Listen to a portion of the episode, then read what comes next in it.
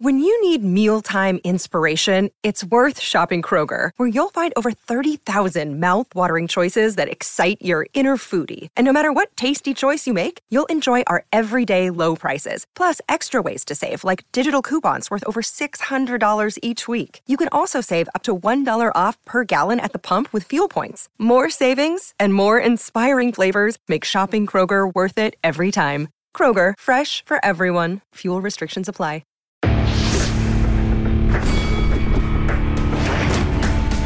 Reveille, reveille, donks.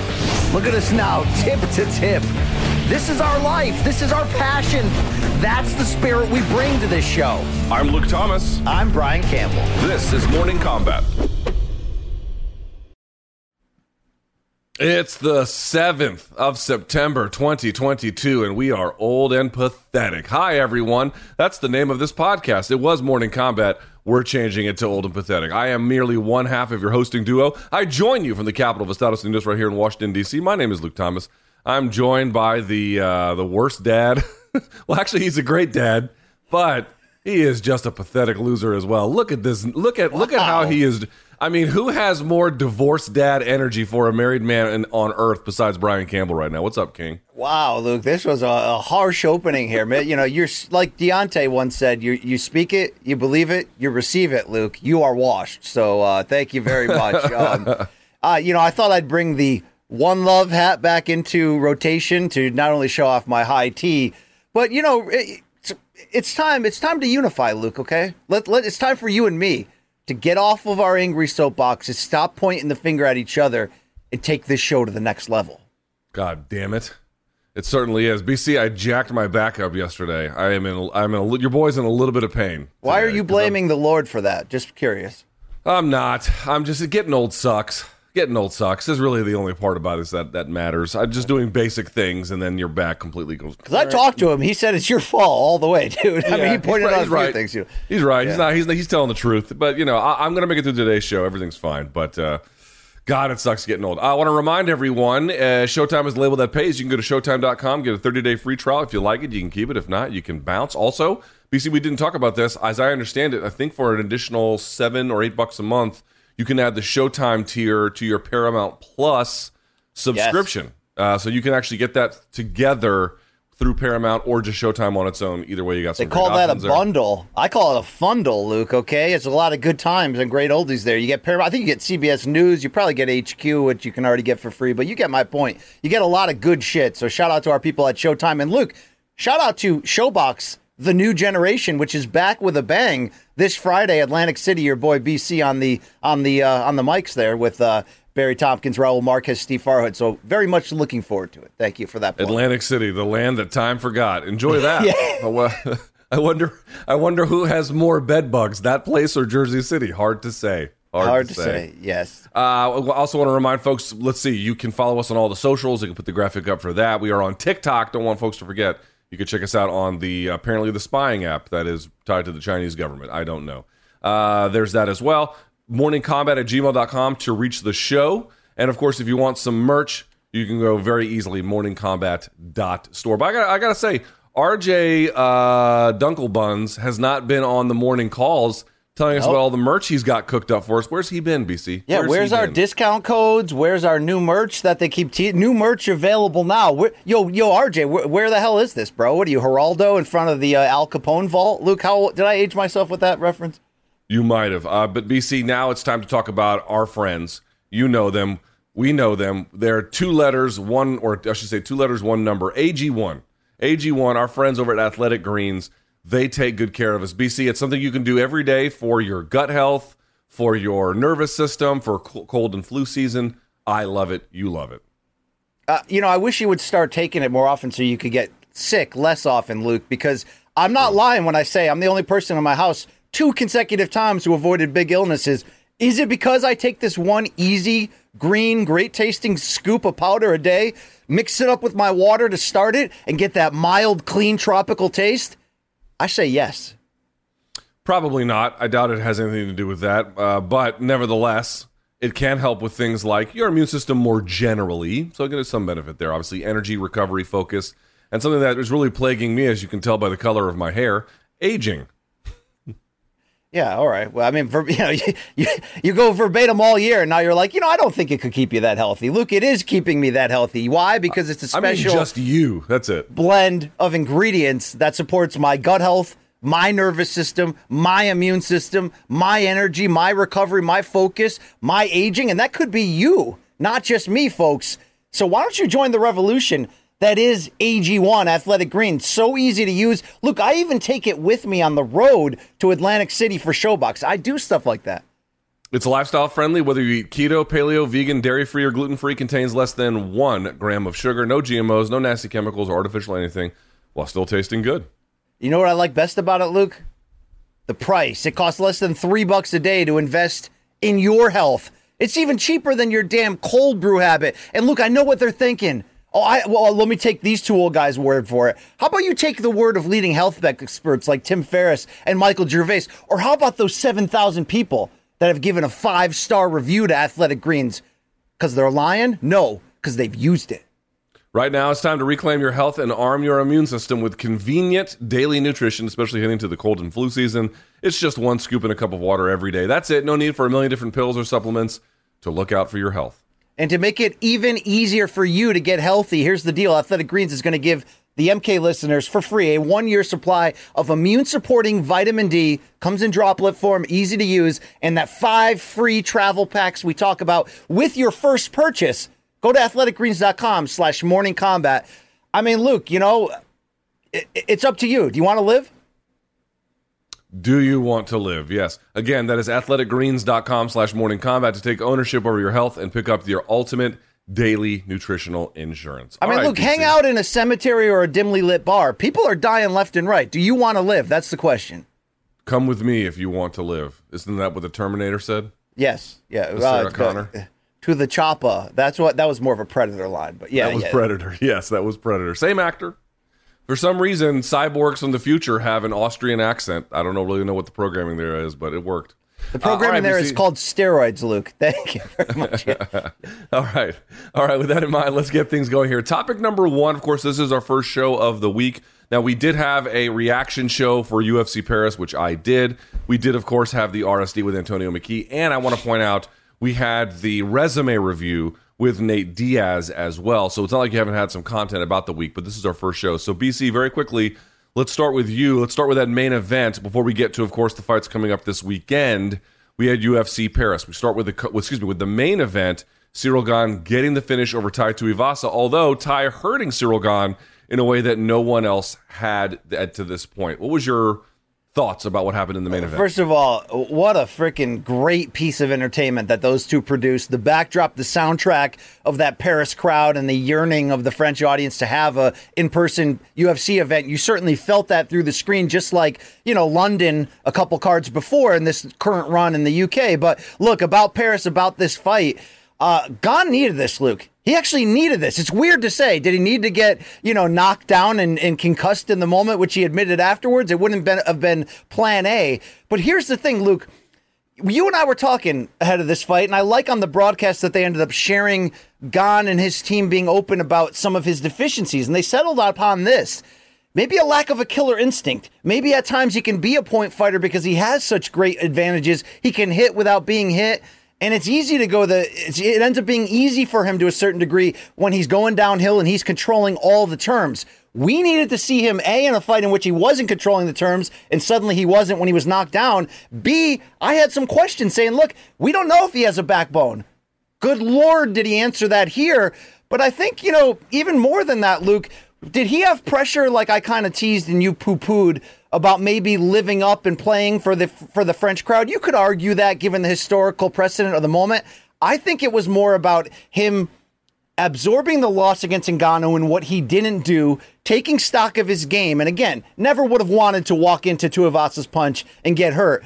But it ended up playing into his hands where afterwards, after a brutal, violent, spectacular finish of a guy who just won't go away in Tuivasa, when Gane speaks into the microphone at the press conference and basically says, hey, enough of this Jon Jones talk. How about me for the Ngannou rematch? He's actually got an argument in this case because, Luke, he improved. I don't want to say improved leaps and bounds, but he changed the way we look at his potential ceiling by answering some key questions we had because we just hadn't seen him in these type of moments. You're giving me a weird face, but we hadn't seen him have to come back and prove his toughness. Boy, did he show that here and how he answered and shook off the damage that he took, which seemed pretty legit from that one punch. But it was the intention of going for the knockout. Now, Luke, you can easily argue that knockout came more of Tuivasa making it happen by being all over him. Okay, that, that could be part of it. But I think this was Gane trying to reverse his fortune, knowing how good he is, and showing us that he can chase, go after, and get the knockout if needed. And I think I exit this fight with his stock being so much higher for still being the, the potential long-term future and face of this division, because I'm watching him in the moment fill in some of the holes. Now, look, he didn't go out and wrestle for five rounds. Like, we don't really know if he has made gains in that area. But did this not answer those key questions we had coming in, Luke? I mean, I know I predicted Ngannou would wrestle against Gane, Woodley would finish Till. I mean, I've been on a roll lately. I kind of predicted we would see a little bit more offensive Woodley and Till, yes, quite, quite recently. And I didn't expect it to be this great. I mean, Luke, that finishing shot was hellacious. This is what he needs to do to ultimately separate himself from the killers currently atop of this division. He just showed us he can do that. That's big to me, dude. Talk me off this Ciryl Gane ledge that you helped build. I'll tell you that if your argument is in rallying after uh, Tuivasa dropped him that he showed something new, I'll agree to that. I'll agree to that. I think that's definitely true. But I don't really share your sense overall. I mean, do I think he improved his standing with the fans by virtue of chasing the fight in the way that he did? Probably. Probably. This is one of more, his more memorable finishes. I think you could say that, right? That's all fine and good. I think I would agree with that. But you could actually make an argument that his striking has, A, regressed, and B, in the central questions about what actually will hold him back from getting the title, you didn't see anything tested here at all. At all. Like, had nothing here had anything to do with that. In fact, after this fight, Curtis Blaydes was like calling him out, and I don't think Gane wants any part of it, which is understandable. He's ranked below him. He's already sitting in the number one contender spot. He wants to leapfrog Jon Jones. Like, I get it, but I'm going to go back to it before. Like, that's the real test to me, quite candidly, about what is lacking in okay. Ciryl Gane's game. You're, you're talking about, like, he went for it. He went for it against a guy where he was a minus five hundred favorite. Play that against someone else who's much more dangerous, who has much more levels of the game. Oh, to don't play. Don't do that. Can I critically cross-examine you, Luke? Sure. Okay, a few things here. I had already hinted at the idea, no, we didn't end up learning certain ground advancements. I will hedge that. Now I'm suddenly becoming Gane's biggest protector here, but I'll hedge that by saying he's only, a, what, four or five years into this game and is growing rapidly. He clearly answered the question about toughness and intention to me that I think you're you're overlooking too easily. Luke, he may have had finishes in the past. You know, Derek Lewis was a big one to, to get the interim strap, but, you know, that was a Derek Lewis that kind of imploded in front of us and ultimately seemed to get stopped by the volume of what Gane does best. So while you're saying you thought Gane's striking, what, what was the word you used? Regressed you, I to a said certain you could degree? Make the argument from his, certainly from his Muay Thai days, you could make the argument that his striking has okay, regressed. But, yes. but let's be fair here. Did it regress from the previous performances in which he was able to control the terms and completely and just dance and paint these guys up? Yes, but Luke, not every fight you're going to be able to win like that, including what we just saw against Francis Ngannou. At this level, it's different. So I think you have to look a little further, even if it was a regression in your eyes in, in the damage he took on and the chances he took. You're going to have to take those chances to finish these killers at this level. I saw him show an ability and a want to do that. And I don't even like, even though I've been almost the biggest critic of Tuivasa's true um, upper bound limits, if you will, I almost feel like you're showing throwing unnecessary shade here by bringing up the betting odds only because what did Tuivasa show us in this fight?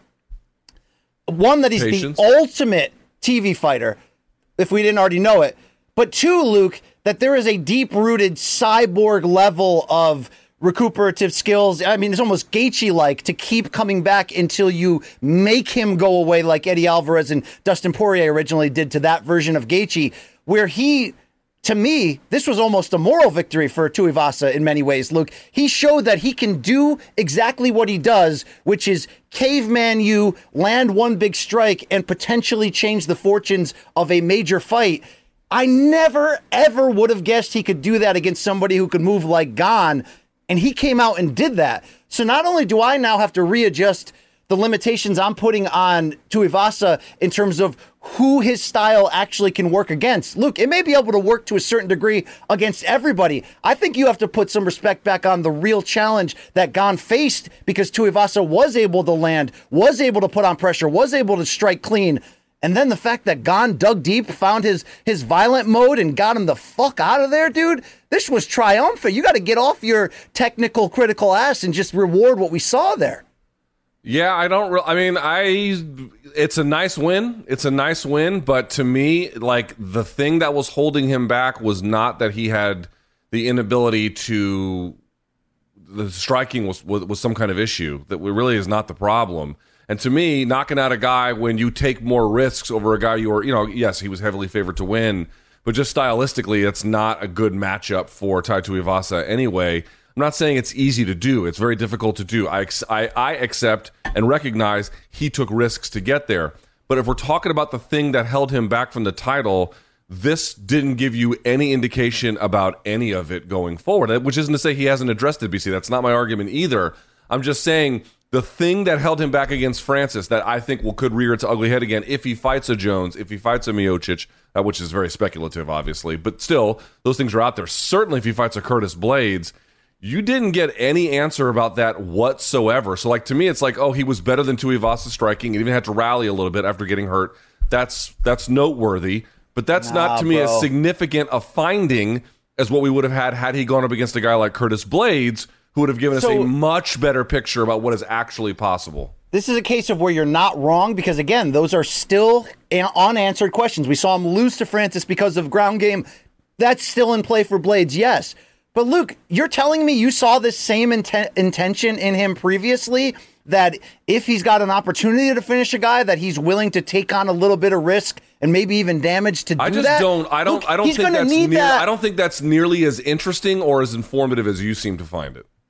Okay, so let's say he gets into another fight like the Francis fight, in which his plan A, which is essentially to point fight you from distance and just beautifully outstrike you, that gets taken away or compromised either by wrestling or by him being hurt.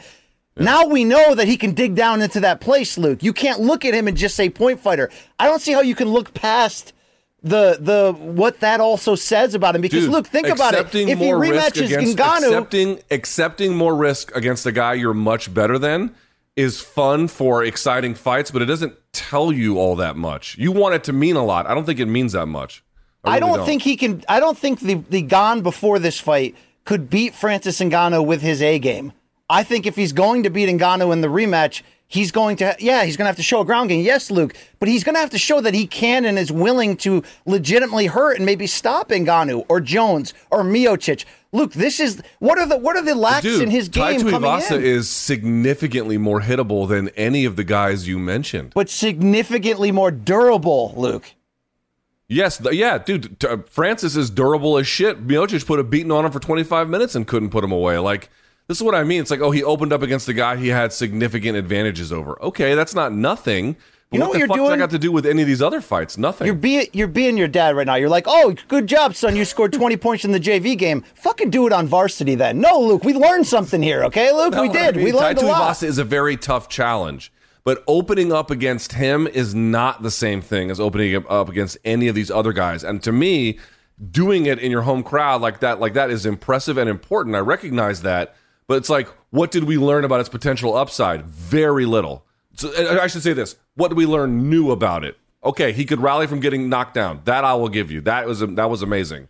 Um, but in fact, he even said after the fact that someone, someone asked him, hey, who's a harder hitter, Francis or Tai? And he said Tai, but with the caveat that, like, Francis didn't hardly lay a glove on him. Yeah. Do you think he's just going to walk into the lion's den and and put himself at more risk where Francis can hit him? I, I, no, don't, I don't believe but that. But sometimes fights go there, Luke. And now we know that he that he's comfortable there. Like, I can't believe you're missing this, Luke.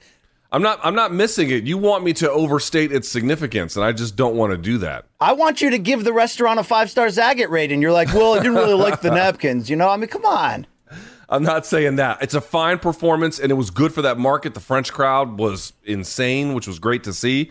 And to your point, again, he rallied after getting hit in a way that I think would have, you know, unnerved a lot of other competitors. But as it relates to the guys in front of him that he has to fight to, I think, recapture what he hasn't to this point, I don't know that that performance by itself tells us a whole lot. That's my only position. However, B C, what I will say is, what did you make of that co-main event? Robert Whittaker defeating Marvin Vettori, and I got to say, careful first round, fair enough. Second round, you see Whittaker start to pull away. Third round, I thought he hurt Vettori with that head kick worse than I've ever seen anyone hurt Vettori during his entire U F C run. Robert Whittaker looked phenomenal in this contest. True Luke, or false? Did I, did I not predict this exactly, that Whittaker would dominate one-sided but still win a three-round decision? I, I mean, I'm I'm not surprised, mother effer. Uh, Whittaker is, as he said, you know, aside from the champion, he's the baddest dude in this division. And he, even historically, Luke, you know, Anderson Silva, middleweight GOAT for sure.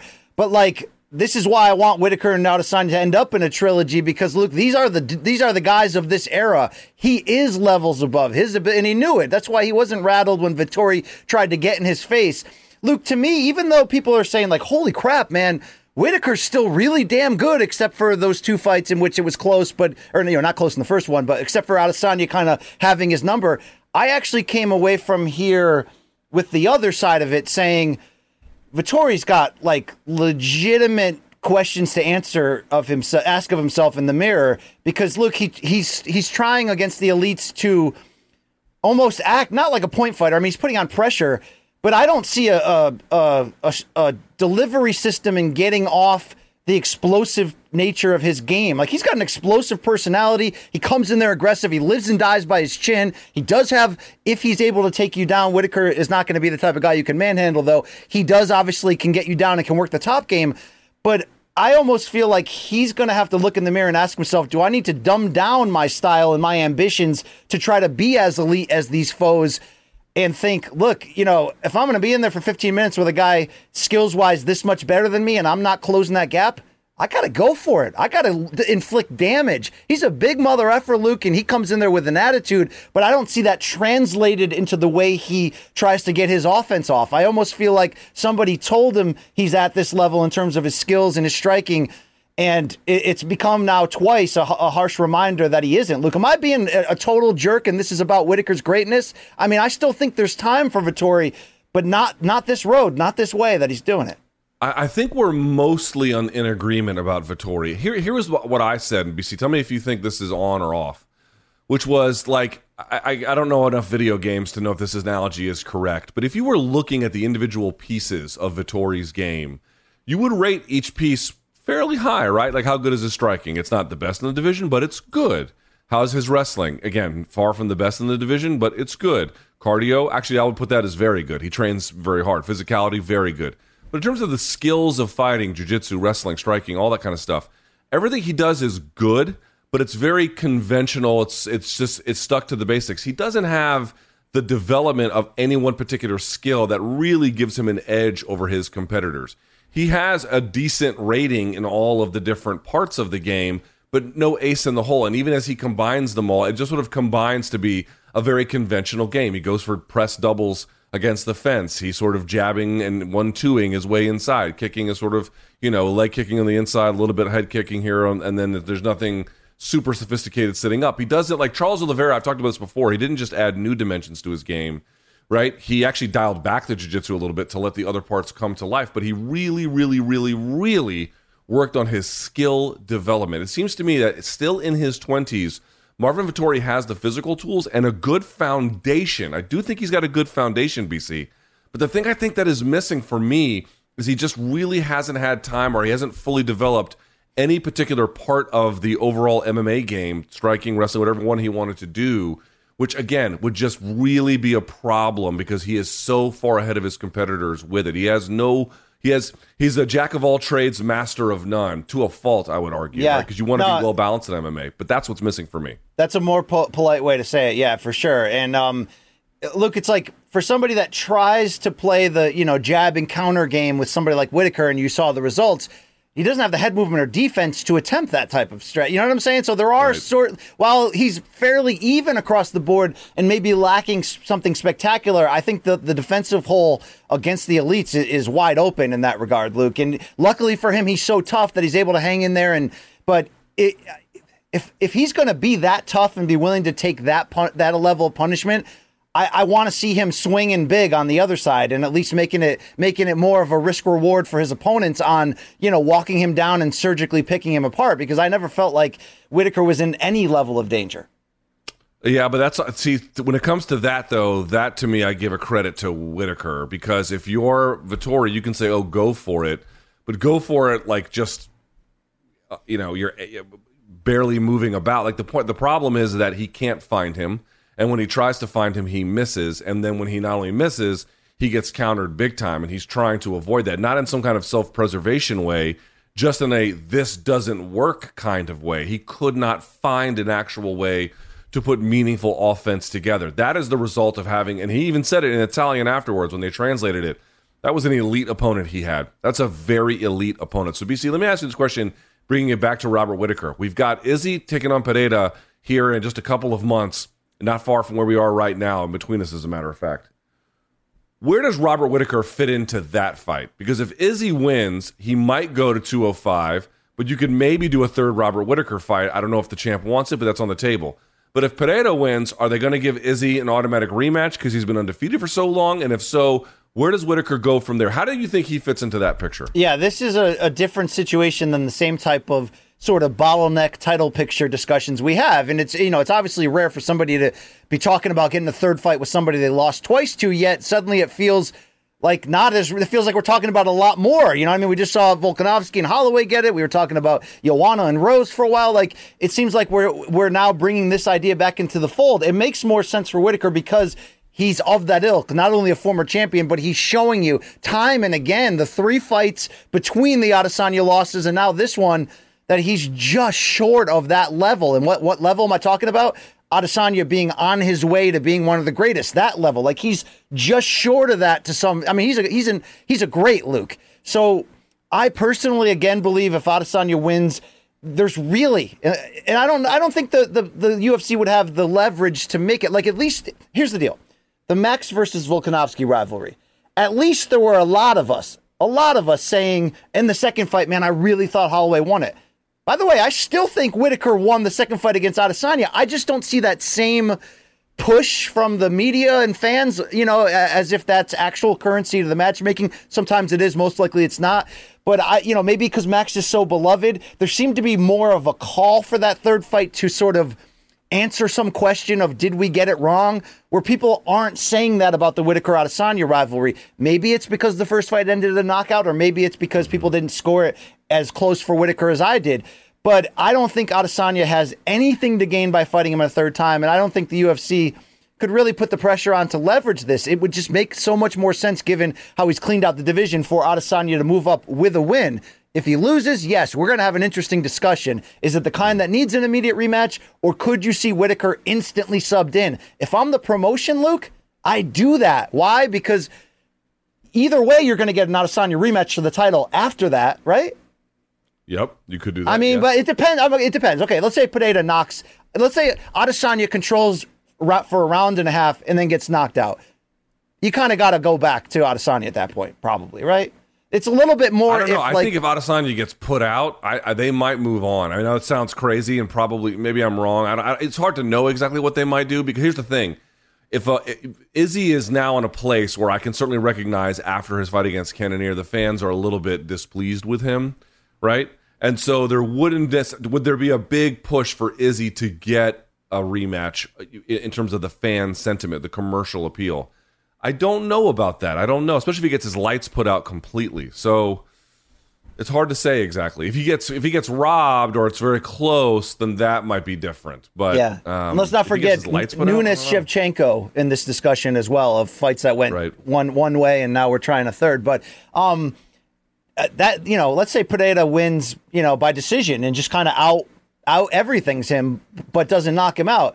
Then you send Whittaker in there, Luke, okay? Then you get Adesanya in a get-well fight, and then you suddenly got Adesanya versus either guy in a rematch that we we must frickin' see. So, um, damn, Luke, put some... I mean, we gotta...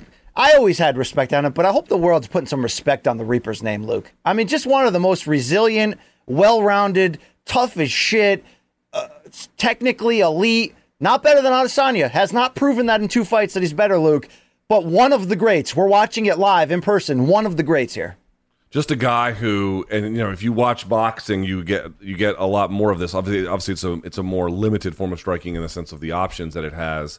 But you know, you see a guy like Bud Crawford, and he's got a lot of different tools, but his timing. I go back to his finish of Kell Brook, and I know Kell, you know, was certainly a, a diminished version of himself by the time he fought Bud Crawford. But I go back to it. Look at the punch that Bud Crawford threw that that sent him packing. It was, I mean, he threaded the tiniest of needles. Robert Whittaker, I'm not saying he's got Bud Crawford timing, but what he has in terms of M M A striking, he has exquisite, exquisite timing where he is also able in a very similar, not identical kind of way to thread a very difficult needle to thread with his timing. You, in fact, even heard the commentary team B C talk about it. It's not like he's got a ton of different weapons. He's not throwing all different kinds of shit. You just can't keep up with it. It's a sort of a, it's a, it's a relatively basic amount of options, but the way in which he sets it up is so clever, so well timed, so disguised, so perfectly placed that, you know, you're just watching. It's, you ever seen that um, the the documentary Jiro Dreams of Sushi? This dude who makes sushi in the Tokyo subway. He's just he doesn't make a ton of different kinds of things, but what he does, the craftsmanship around it is super super high. That's Robert Whittaker to me. Yeah, I agree, Luke. That's how I try to envision myself. I'm I'm really not good at anything important in life, Luke, but my ridiculousness is brilliant. You look so pathetic with that sad beard. Oh, come yeah. on. I thought you were going to insult my hat. The, the beard hat, you know, high tea combo, Luke. It's, I mean, you know.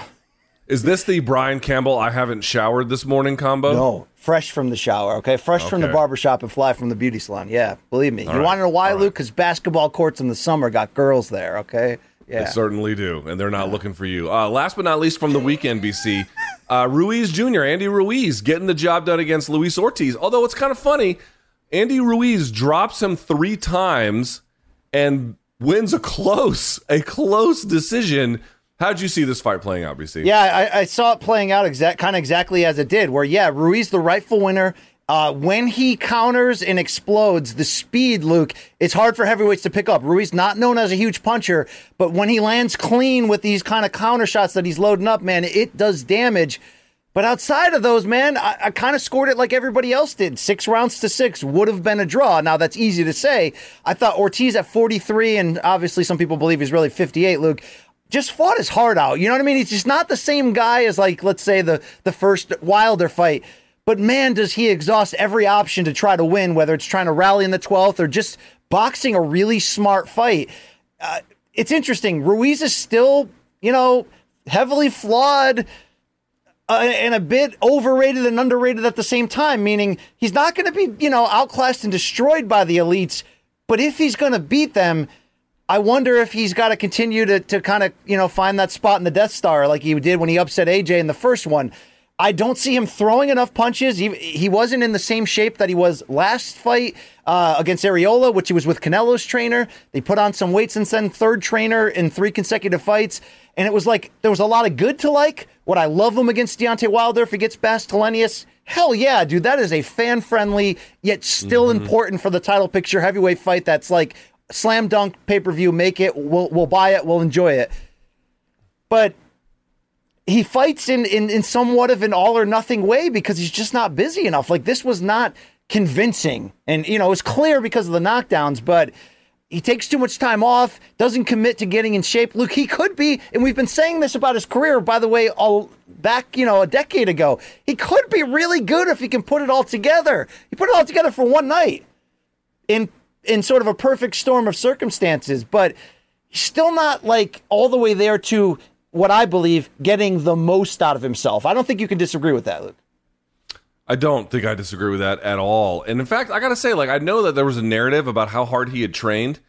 Did he look like way more in shape to you? I, I don't know that he looked as in shape as I was expecting. We got fooled. Those, those, those poses he did in that Fox, um, you know, P R video that was put out, that sizzle reel, you could see the abs, but he was also bending forward and flexing.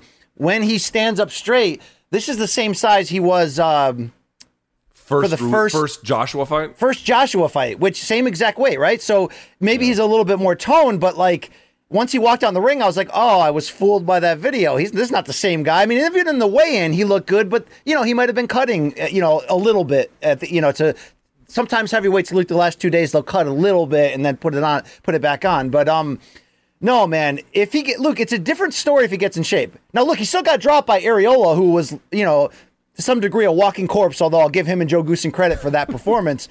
But if he's not going to commit to that shape, he can't win against the elite. I, I don't think he can, Luke. He, you know, no, like I agree. I agree. He needs to be in better shape. Although I will say, B C, his tattoos were good. They were very good. The black no, and gray. No, they were great. No, no, Especially dude. his ass tats. I mean, I like the Jesus tat and the crosses on the side, you know, but his his tats are, they're not my style, Luke. I mean, I've seen his ass. And I, Luke, I really, I, seriously, you know, I look at, I look at the watermelon vape as a, as a playful character flaw. You know, you're you, outside of that, you got strong morals. You're a great teammate, but you know your love of ass tats is just, along with death metal, is just I just don't.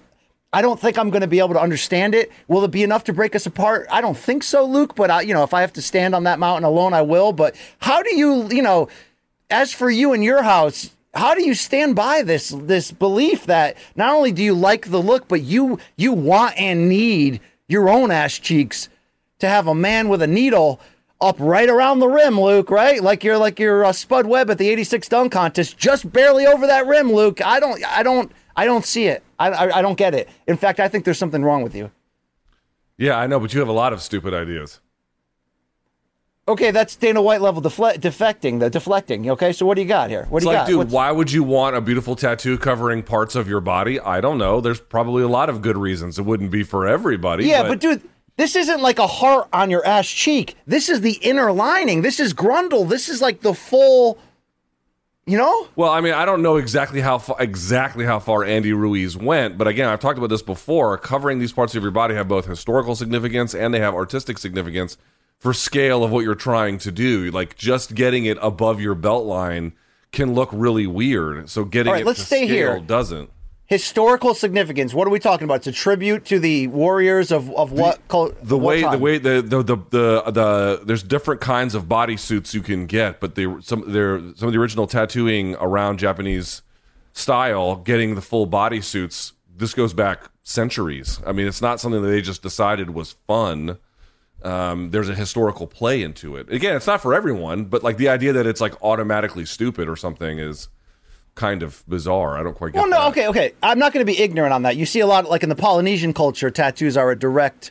Look right? at Tai Tuivasa. I'm, I'm, I'm imagining he's got one as well. Yeah, all right, all right. Well, look, okay, Luke, I, it's fucking weird, okay? I'm sorry, it is, at the end of the day, all right? Thank you very much. Thank you. All right, all Thank right. You. They want uh, Luke, quickly, quickly, yes. Esau Cruz uh, blew away that dude in the co-main event, called out Tank. You saw Gervonta shake his head. Um... At the very least, Cruz deserves a huge name, Luke. I mean, this is a good, this is a really good performance. Yeah, he dusted the guy off in two. By the way, it's that that video was trending on YouTube as well. The number one video, though, was Nate Diaz and his interview that he had. But yes, I agree that um, Esau Cruz looked unbelievable. But there's really no interest in a fight with Gervonta at this point. No, so, I, don't, I don't. I don't see it. And also, Abner Morris came back after that long layoff. Uh, yeah, was, looked so good great. early. Fought his way to a draw against Miguel Flores. Um, I don't know what he's going to do from here, Luke. But if if just getting back here and doing that was what he needed to scratch the itch, there were there were a lot. There's a lot to like in that performance, even though he faded. Luke, there was. All right, well, let's go to topic number two. So as I mentioned, that is actually currently in the United States the number one trending video on YouTube, which is Nate Diaz spoke to our colleague Brett Okamoto of E S P N and raised a number of issues. Now, by the way, B C, as it stands at the moment, we have Khamzat Chimaev at roughly a minus one thousand or so uh, favorite. Nate Diaz as a plus seven hundred underdog. Diaz talked about taking this fight and putting over Khamzat, so to speak. Quote, "What they've got me doing right now is they're acting like I called for this fight, which I didn't call for and don't want and didn't want and still don't want, but I don't give an F. I'll fight anybody. But the pressure's on him. He better finish me because he's the next killer in town. And if I whip his ass, they're going to say, oh, he wasn't the best in town, but they're not going to let me go. Uh, I asked for twenty fights, ten fights, fifteen fights. The This fight is not even about this guy. It's about the making of this guy. It's about the making of this M F-er. And I'm like, okay, well, you guys aren't going to let me go because I'm the best fighter here, and you're not going to let me go unless it's off of somebody. I've got to make somebody for you. Well, all right, you're welcome. Let's make this guy. You're welcome, Dubai. You're welcome, all you M F-ers. You're welcome. This is just my halftime show. I'm just getting started." Now, B C, it's kind of weird that Diaz would say that he didn't want this fight when, in fact, I was told that he had specifically requested it. I, I spoke to some folks close to Diaz yesterday about these comments, and what they basically told me was, and you heard him talk about it, so this is what I want to pitch to you. He did, in fact, ask for the Chandlers, for the Fergusons, who, by the way, is on this card as well. They couldn't do that for whatever reason. I don't know what the story is there. The the Poiriers, you name, the Luques, you name it, they wouldn't give him that. And apparently what so what ended up happening was that Nate was like, well, I got to do something for them in order for them to give me a fight at a reasonable time. So he just thought, who's the toughest, craziest guy that the U F C has that they want to promote? Let's just call him out. They called U F C up and said that they this is what they wanted, and then they ended up getting it, I think. I don't know what the U F C was anticipating at that point, but they seemed to like the idea. So it's a bit of both, right? He didn't want it, but I think forced into it, he took it. What do you make, or forced into it, what do you make of these comments from Nate Diaz? Yeah, we got more of these comments to get into specifically, but I'll start generically, and, and that was, I think, the juiciest nugget of him revealing in that comment to Brett, who's not our colleague, Luke, is my former colleague, though. Well, maybe, a M M A media colleague. Maybe right? my colleague like under Ioana's, you know, gauging of the best-looking journalist in mixed martial arts. I think arts, you but... want to bang him more than Ioana does. I, I truly believe that. Wow. Wow. Wow. I mean, you know, I mean, Brett, you, you don't have to wear the tightest dress shirts and then, like, lean back on the couch for these. You know what I mean, guy? Okay? You know, yeah. There you go. All right, Luke, let's talk here. The narrative U F C's putting out on this fight is that the old legend against the young riser, and the old legend once again wants to kill the hype of the U F C's next, like, made man, like you did against Conor. But the the reality that we've been painting leading up to this interview, and, and the reason why I put so much onus on this interview is because outside of the quotes he gave U F C Countdown, I don't think Nate's talked to anybody else before this. So this is really like the first... Right? He did spoke he t- to Ariel. He did a long interview with Ariel a few weeks ago, right? A few weeks ago? Okay. Um, I'd have to revisit that. Apologies to Ariel. I, I, I must have must have forgot that. But here's the deal, Luke. The narrative we painted was, you know, oh, dirty U F C. This guy's been trying to get out of his deal by forcing you to give him a fight for a year, right? He fought, what didn't he fight uh, Edwards in April of two thousand twenty-one? You go back over his Twitter profile. It's just constant. Give me this fight. I want Chandler. Give me anybody. Cut me. Do whatever. So they're feeding him to the largest lying to damage his brand and give Khamzat his fans on the way out. And that is the narrative we all stuck with. Although Nate's comments here saying, I didn't ask for it, dude. U F C's, you know, telling every, essentially lying and telling everybody that I did, tends to double down on that narrative. Watching this as a whole, Luke, and, and look, I mean, I mean, it's a Diaz brother interview. So meaning at face value, you can watch it in... in and not figure out if he's like the street hero or he's just crazy and ignorant. Like, he can contradict himself every other sentence, and there's a major contradiction coming up but uh, in this quotes that we're going to go to. But I'm like, wait, is Nate actually the victim here, Luke? Is he? Ha- I mean, I know like his story should be the the poster story right now in this in this narrative window here of like fighter pay being a constant topic. We did the resume review, which I hope people are checking out on youtube.com slash morning combat of Nate's great career. And we specifically fight by fight leading up to the two Conor fights and the call out after the Michael Johnson fight was just like unbelievably low base salary, thirty, you know, thirty to show, no bonus or whatever it was. Yet he's main eventing in a title fight on Fox in front of three and a half million people, you know, time and again. So I've always looked at him as like this victim and they're holding him back. And this fight is about him giving the ultimate F U. Dude, I'm serious. After this interview, I'm not sure how much of it is him just being in his own way. Like, Luca, let's be really blunt here about Nate Diaz. Okay. Is it that he's so true to, like, his natural default beliefs, which is, like, you know, street taught, a gangster way? Or are all these comments that fill this interview about him being the greatest fighter of all time and, you know, almost be doing a Chael Sonnen bit that he's never lost... Is he a little dis- disillusioned and ignorant? Like, because when you see all these awful contracts getting signed, and I know, you know, history will tell you he had a front-loaded tough deal coming into the U F C in two thousand seven that did him no favors in the long run. But they're also negotiating and signing. I think U F C did him dirty by making him wait here so he didn't fight Jake Paul. But I'm not sure he's always his best advocate based on all of these quotes in this interview and really his history in interviews. Is this is he just so street, Luke, that that's what happens, or is there something to that? I'm not sure I understand the full nature of your complaint because, well, let me let me say what how I see it, and you tell me what parts I'm either right or wrong on.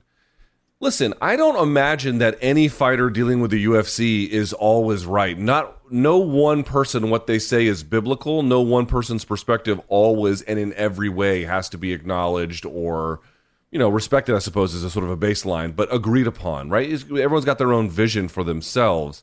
And so I'm not going to sit here and present a case that the Diaz brothers, Nate or Nick, in, in their individual dealings with the U F C have always been, you know, above reproach, that they've never been, they've never done anything wrong. I don't, I don't imagine that that's the case for anybody, including them. However, what I would say is, again, going through the resume review, we saw all those cases where he had, you know, constantly to fight in someone else's backyard, constantly fighting for, certainly in the, that sort of middle third part of his career-ish space. Um, uh, I should say the, yeah, the, around the sort of the, the, the second and third part of his career with that intersection moment. But in any case, fighting for low purses. In this particular moment, B C, I don't really agree that there, Nate has a whole lot to atone for, only because it wasn't like he was saying no. It wasn't the three years he had taken off. He was trying to fight, and he wasn't trying to fight somebody without a name or someone in some kind of... Yes, I know that he mentioned Francis Ngannou, but that was at... My understanding is that's a function of frustration from not getting the other relevant fights. I mean, consider... The U F C already put together a fight between Diaz and Poirier that had fallen apart for other reasons. And again, if you want to put some blame on Nate for that, you may do so. But here he is trying to find it again. There was interest on the Poirier side. They didn't do it. Chandler, same thing. Ferguson, whatever the reason was for that, I don't know. It wasn't like he was trying to avoid tough or otherwise meaningful fights. The argument that he is making is what you want me to do is give my star power up to lift someone else up, which we kind of know is a little bit how the fight game works, which he relented to it. But, you know, keeping a guy under contract extra time, not agreeing to fights, even though he wants big-name contenders that would certainly have been valuable or otherwise, you know, the, the fan base would have accepted. I don't understand it personally. Again, you may help me to mis- understand, uh, understand what I'm missing. I don't All right, see what, what about missing. That is so unforgivable. Here's the quotes that are fueling my new question about this situation. And look, I'm going on record. I've been on record. They they they, they did him dirty here by making him wait. He was willing to fight anybody, Luke. So now he's finally trying to fight their guy, and they even delayed that. But here are the quotes that kind of blew up the internet, taken out of context from this interview. I'm on Dana White's side too, Diaz said. It's all love. I understand business, so it's all good with me. Me and Dana always got along about everything too. And I'm not fucking inking Real Fighting, which is his new combat sports promotion he announced yesterday. We can get to that in a second. Because I'm against anybody, I'm not going anywhere or doing anything. I have no plan for what my next move is. If something happens in this fight, I might just have to re-sign to get a rematch. If I don't whip this motherfucker's ass now, then come on. Regardless of what happens, though, and say I leave or do whatever, the best fighters are in the U F C and have been in the U F C for a long time and will be for a long time, I'm sure. It doesn't mean the realest shit is happening in the U F C, but no matter what I do, I'm going to be in the U F C. End quote. Am I pulling that out of context and putting thing, meanings on it that it doesn't? I'm not saying he has to pre-fight tell Dana White to F off. But if our narrative, Luke, is that he's been done wrong, he essentially just said, I got no issue with Dana White. Again, I'm not saying he has to, but he's essentially saying, you know, and if this fight's good, maybe we'll do it again. And, uh, you know, I'm going to be here forever. Look, he might just be trying to protect a bridge and not burn it. And maybe Dana and company are doing the same by talking so nice last night in the press conference about him. But Luke, this does not line up with his counterculture actions or his, you know, anti-hero ways, or even the poster boy of like got effed over and deserve better. This is him saying, you know, yeah, it's actually not that bad. I'll go back to the abuser too if necessary. Am I being too harsh here, Luke? That's that doesn't fit the persona that he's lived and died on to get to this point. I mean, I, I understand that it does seem somewhat contradictory. On the other hand, part of the way I look at it is if you and you alluded to it, if you just look at the way Dana White is talking about Diaz now. Boy, they are showering him with praise this week. And if you look at the countdown, I thought they made him look good on that. And again, why is everyone, why is there this comity all of a sudden last minute? It is very strange. I get the sense that I don't think a U F C return is on the table, certainly right now. But I get the sense, based on what Diaz is saying and what Dana is saying, that that's not off the table completely either. So it seems like they, if they can retain his services under some position, they will. Although, again, my best guess is that, Dan- or excuse me, that um, that Nate is going to seek free agency. But I don't know, man. Like, if you're thirty-seven years old, you're at the end of your contract, you, you're going to be getting out, you've got this other stuff going on. Who knows if he'll get a boxing fight with Jake Paul down the road, if that's the thing that he wants. Like, are you supposed to hold on to all of this animosity the whole time? I get that, like, oh, me and Dana, I get we're all on the same team and Team U F C and all this shit. It's a little bit strange. I, I, I agree. I agree. On the other hand, your focus has to be on the fight this weekend, whatever you have going on after that, testing the waters of free agency, which, again, could bring you back to U F C. That is a possibility, however remote one wants to make it. And so I just I just feel like it's, you know, you're, why focus all of your attention on all of these past misdeeds, which it's not that he's never raised the alarm about. It's like, at this point, what does it matter? It's all going to come to an end. You can make the decision about the next chapter. And if the U F C is going to be nice to you on your way out, you can return the favor a little bit. Maybe I'm defending him. And no, there's an argument to be made that, by the way, real quickly, M M A media is very deferential towards Nate and his interests. So we should yes. also note that, like, the M M A media is, I think, overly nice to him, and I think at times we've been that way as well. But I just I, it, it, holding on to all of that animosity is is work, and it's a distraction, and I just feels like he doesn't want it anymore. All right, but you brought up a key part of there, the potential for renegotiation. So I'm just painting you a picture that I didn't like the tone of those comments. I didn't like the, well, I don't even know what I'm going to do next. Maybe I'll come back because, dude, they held you back from making money you deserved against Jake Paul, okay? That's that's the straight-up truth. The, the the window that they did not offer him a fight aligns perfectly with Jake Paul's rise. I don't think you need a magic eight ball to tell you that signs appear to yes on, on why we're here. But you brought up the potential of renegotiation and playing the free agent field. So is this actually Nate being willing to contradict himself in this frame because it's, you know, sly like a fox? Because ever since Jake Paul signed on to face Anderson Silva, which is now official, and we can get to that on the show today, look, there is potential that the Jake show could come to a disastrous end if Anderson wins. Is that part of Nate's thinking? Because you don't just, he doesn't just win or lose against Chimaev and then tomorrow enter the, the Jake promotion. Like, there there is a potential fallout here if Jake loses this and loses it badly. Am I not giving Nate enough credit for how he's publicly negotiating here, Luke? Um, I mean, he's not driving a hard bargain in the way that you would normally imagine. I think that's certainly what you're picking up on. It's like you had all of this, I was mistreated kind of rhetoric that now you're seemingly letting go of. Again, I don't know exactly what the right answer is for him and why he has said all of that. But, like, let's just imagine a scenario, B C. Now, listen, look, we mentioned the odds. You got Khamzat as a minus one thousand favorite. I, I, I don't know any M M A insider who's picking anyone other than Khamzat, unless people are on Nate's team, to be quite honest with you. And I'm picking Khamzat. I'm sure you are as well. Khamzat almost certainly wins this one, and he could win it quite brutally. But let's imagine a world, because M M A is fucking crazy, let's imagine a world where Nate Diaz smokes him, right? However that looks. Kurt Pellegrino triangle type thing, or boxes him up and, and puts him away. It's unlikely, but it is possible. In that world, do you think the U F C wants to let go of him? They might back up the Brinks truck to keep him on board. And, of course, he still might say no. Like, whatever he, whatever's going to happen probably is going to happen through some kind of free agent negotiation. Like, it's not just going to happen automatically. But, like, there is a possibility. It's, again, we go back to it with Francis Ngannou, right? If you're Francis Ngannou, yes, the biggest thing you could do to make money would be a fight with Tyson Fury. But how secure is that, and how yeah. scalable no. is there a future beyond it? I just feel like, Nate, at this point, it is, it is, you're right, that it's a, it's a it's a weird U-turn he's made, but it looks like he's at least keeping the possibility open that maybe, just maybe, things could happen with the U F C where we thought there was no possibility. Right, and, and to be fair, if that Jake Paul window closed and there wasn't, you know, a two-fight deal there, like could be if he goes in there, and especially if he beat him, um, the the you know, what's his money fight? It's Conor. I mean, so of course it is. So, yeah, it would make right. sense for him to keep himself available there. So am I insulting him for something he's actually being smart on? My answer is, I don't know, because the rest of this interview, Luke, while being a typical Diaz brother interview, it's still batshit crazy, Luke. So there's, I mean, d- tell me if I'm wrong. I came away from this not really being fully confident that Nate believes he's going to win, that, that he almost is, you know, taking this because he has to, which I think is true. Yes. But then again, hedged up with those comments about Dana right there, it just is a bowl of, I don't know what the hell to make of this.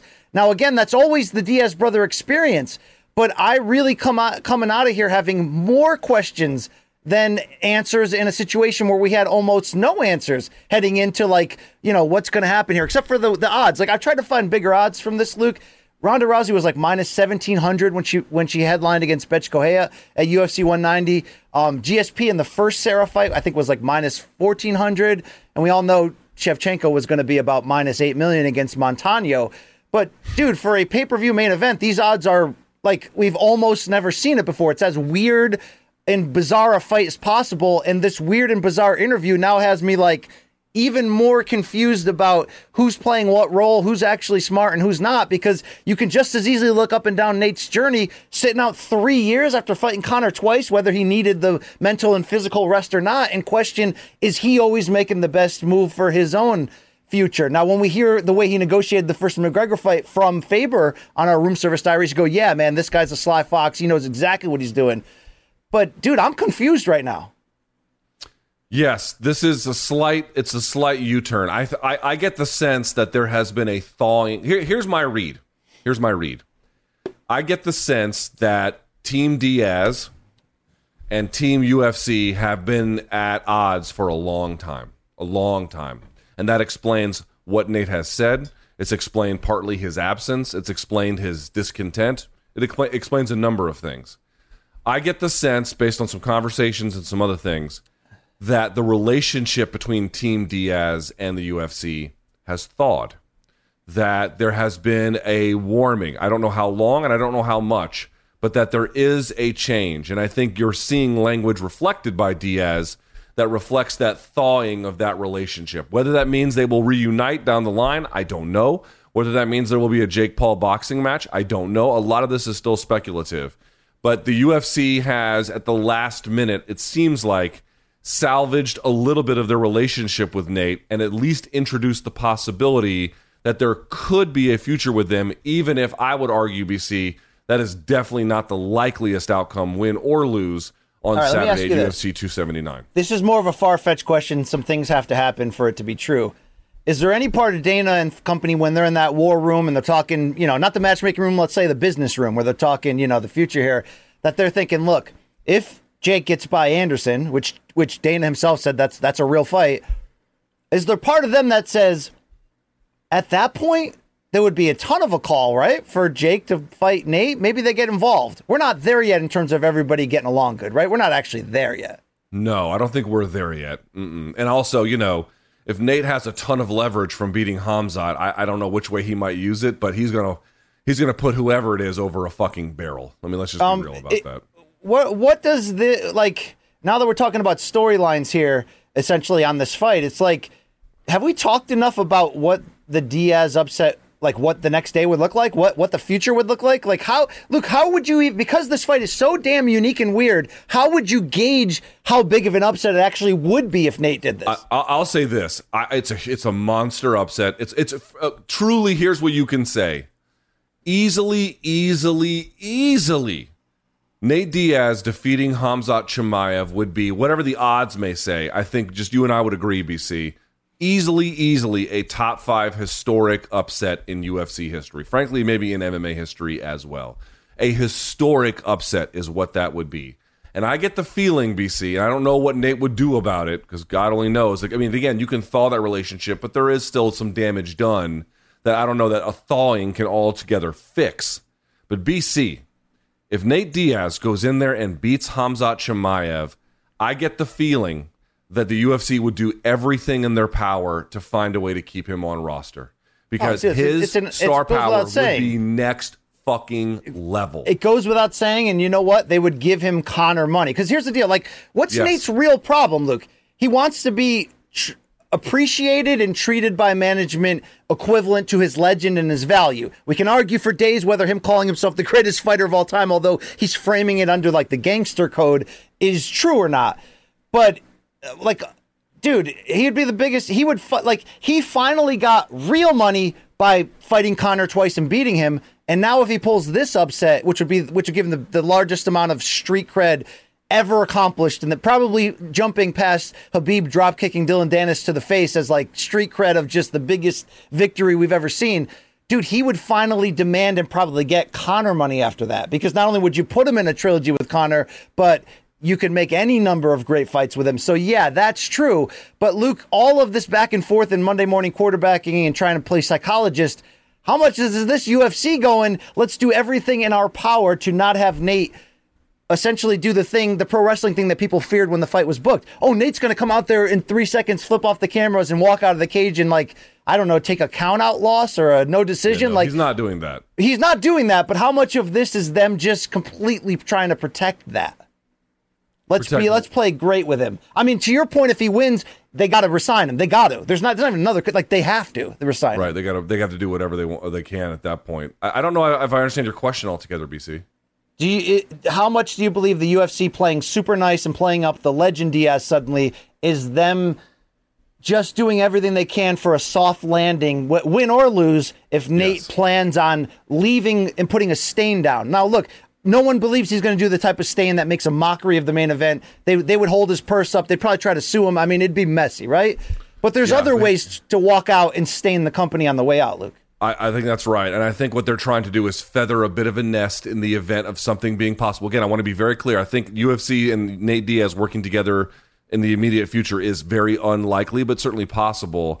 But, like, understand something about the nature of the contract. My understanding is that at the moment it expires after his last fight, they have ninety days exclusive negotiating, and then I think a year where they can match. Now, they've not exercised those rights with anyone. Right? Let's be very clear about that as well. That's what's on paper, but the U F C either decides to, you know, re-sign someone or they don't. They don't play a lot of these games where they exercise that. But at a bare minimum, B C, they would have ninety days exclusive negotiating. With the, no, he could go to no other suitor at that point.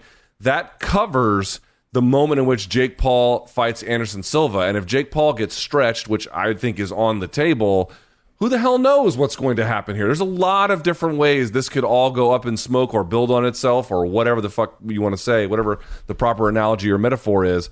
I'm just pointing out to, to get to the U F C, from the U F C side of things, they're trying to make sure that Nate doesn't walk. And also, dude, you got to wonder about the Anderson Silva effect, too. Like, we haven't talked about this part. We'll talk about Anderson Silva and Jake Paul in just a second.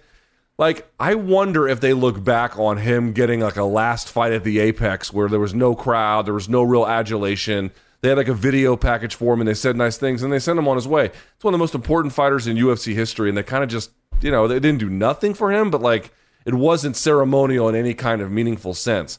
Yeah. I wonder if they want to correct that mistake, especially with a guy as beloved by the fans as Nate Diaz. Well, look, th- I think that's partially maybe why they're giving Tony Ferguson this co-main event slot in a, in a right. fight that we're kind of fearful for. It's just like they know the fans have, like, loved this man on a made man level that you can just, it's they're immortal. They're immortal now. They are gangst- true gangsters of the sport. And, yeah, they, they should take advantage of that, like you said, in ways that they haven't always to exiting legends. That, you know, they constantly feed them contenders in fights that don't make sense since the legend is pretty much not in the title picture anyway. So um, I agree with all that, Luke. Uh, there's a question that I want to, as we kind of transition to Khamzat, who also did a sit down with Brett, and I I was really intrigued by that. Um, Khamzat's a, a gangster here, Luke. He fashions himself a real gangster. So there's going to be a strategic question that I want to save for Friday that's essentially, I think, one of the biggest storylines in here.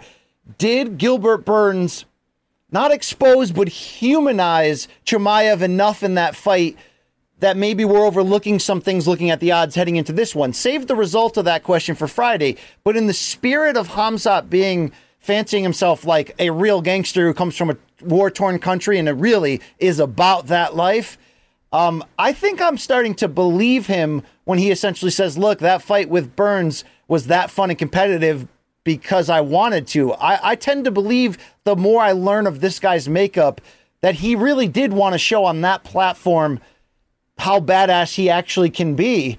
And that, you know, you hear him say, Luke, everything, he's just about the money. Like, no emotion, just about the money. This is what I do, pay me my money. I like the, the countdown show showing how hard of a worker he is in the gym and how he's really about that side of it too, which you need to be to truly sustain. But, dude, this guy's made up with everything that it takes to be an absolutely badass breakout star.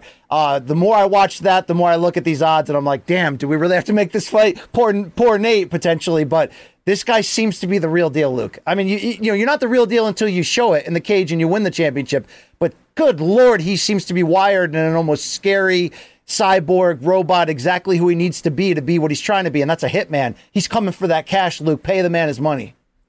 And to Nate's point, they this is why he said he took the fight, because he he looked around and was like, the U F C wants me to build someone for them.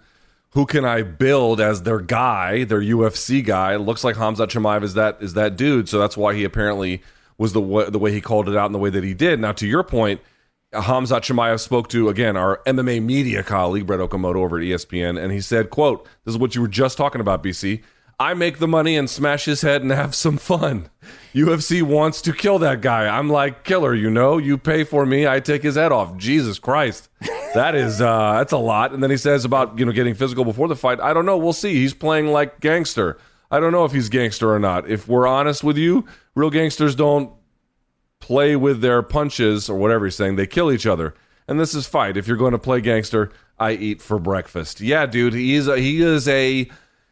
He's a mercenary. He's a mercenary in the scariest kind of way, that he'll just take the check, show up, and do some beheadings, and then be on his way on to the next thing. And I agree I mean, with doesn't you. Doesn't he roll with your guy, too? Didn't he get a sports car as a gift and then crashed it from that dude?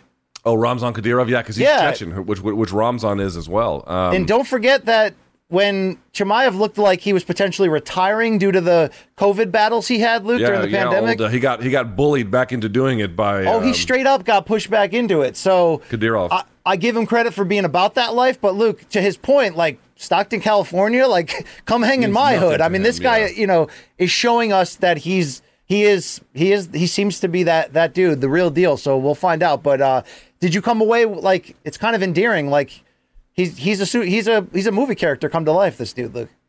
He is. I don't. I don't. To me, this fight is very much the Nate Diaz story. Right, it's about his his. We, that's why we did the resume review on him. It's about his journey to this point. It's about what we learn about the U F C during the eras in which he competed, about how they work with fighters, about how they understand Nate in particular. It's about Nate's future. Is he going to box Jake Paul? Is he going to what, what's he going to do? Right, sort of all of these are the things that everything else is orbiting around. The Khamzat story to me is orbiting around them. It's not irrelevant. It's not unimportant, but it's a function of everything Nate Diaz is doing. And so I actually wonder, like, I do think Khamzat will get a rub, especially if he beats the fuck out of Nate Diaz. But to me, it's like, I'm not learning anything new about Khamzat this time around. I'm I'm more just getting a sense of, all right, exactly how good he is. Can you keep doing this? Is he going to make mistakes? Because that was the thing against Gilbert Burns. Like, I do think a lot of that was elective in the way in which he fought an undisciplined approach.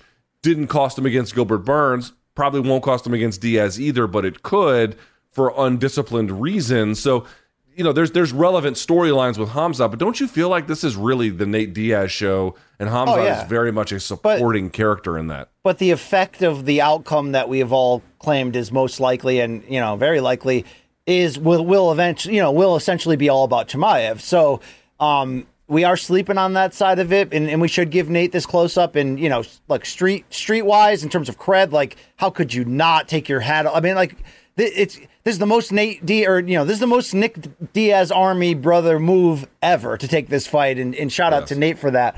But, um, uh, uh, you know, I don't know where I was going. Wherever I was going, Luke, it was it was really going to be spectacular. It was going to be magic. The, the connective magic. tissue just... Just fell apart right there, unfortunately. Um, oh, Luke, right, does, well, he, does does Khamzat have the cleft palate? I, I don't think I've read about that, but I see yes, it in the Yes, I think he had it repaired, which is why he has the scar, but yes, yes. he had it. You know, it kind of right. add with the beard, it kind of adds to his look, dude. He's pretty, he's, you know, yeah, okay, we'll see. He's, he's not from a cushioned, uh, you know, part of the world with a silver spoon in his mouth. I can tell you that. All right. Now, it leads us to topic number three, B C, which, of course, is where Nate Diaz could end up, depending on how things go. But Showtime made it official. Yes, Jake Paul is going to box Anderson Silva.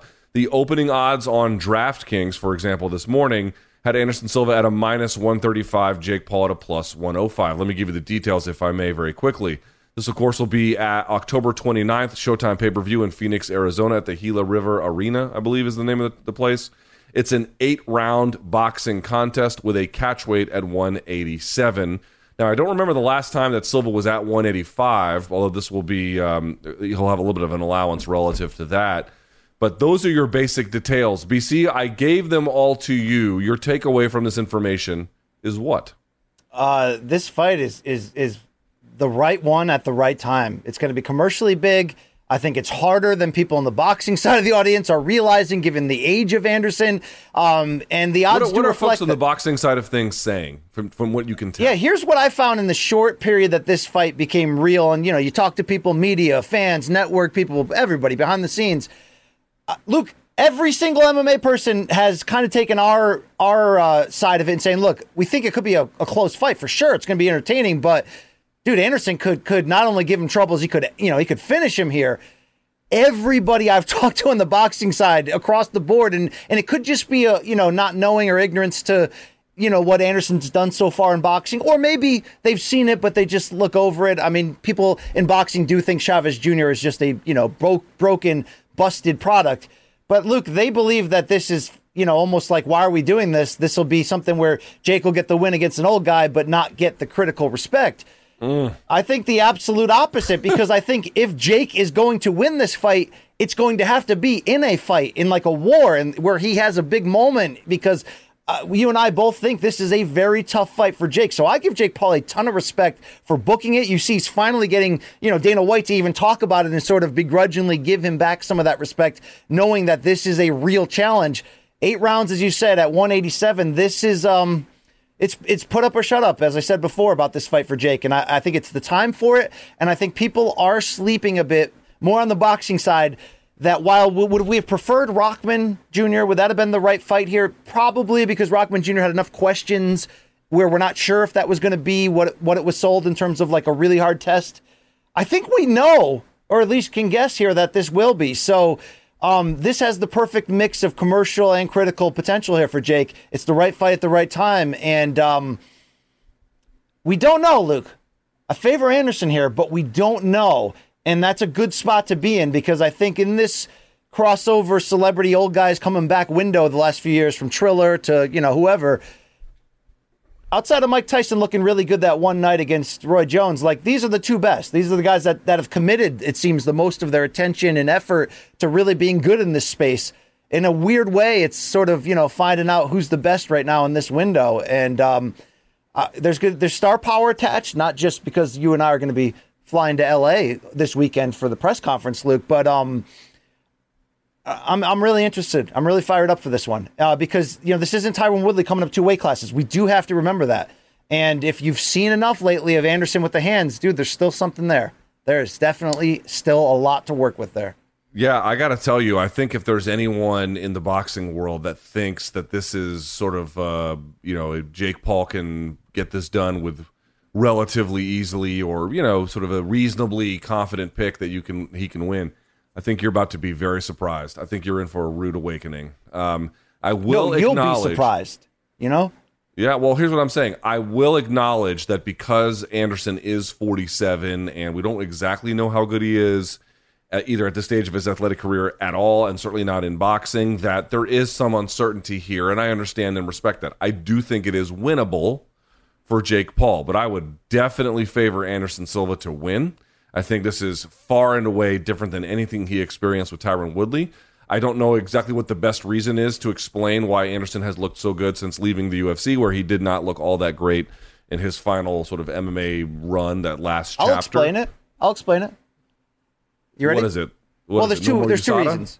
One could be performance-enhancing drugs, and in this era, we'd be stupid if we didn't at least throw that out there, right? Obviously. And by the way, to he was Luke, busted previously. That's just for folks for sure. to, to remember that. And by the way, all of our heroes have, have probably most likely yeah, I mean, touched I don't it. I mean, give a shit. I'm just gotta, saying. No, but anyone holding out like I was for years, you got to just wake up to that fact. But two, Luke, this is not the same level as elite U F C. And oh, by the way, dude, Anderson Silva wasn't getting knocked cold. Like, we didn't have to drag him out, unfortunately, like we did Chuck Liddell in his, you know, when he turned forty.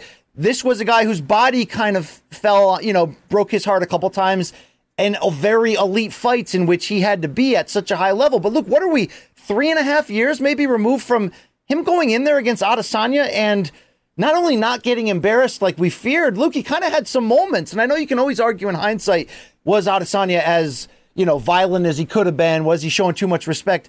I think uh, that version of Anderson Silva at whatever, forty-four, went all in that night. Just like I think he will in this one, he's actually not that far removed from that. He hasn't taken on huge damage.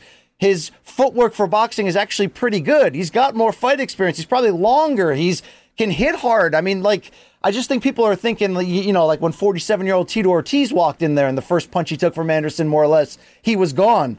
This ain't that guy. I think the best case scenario here, Luke, is that these two have a evenly competitive, action, fun, entertaining fight, regardless of who gets their hand raised, where you kind of want to see it again. You know what I mean? Like, this is, this is actually, on paper, seems to be even matchmaking.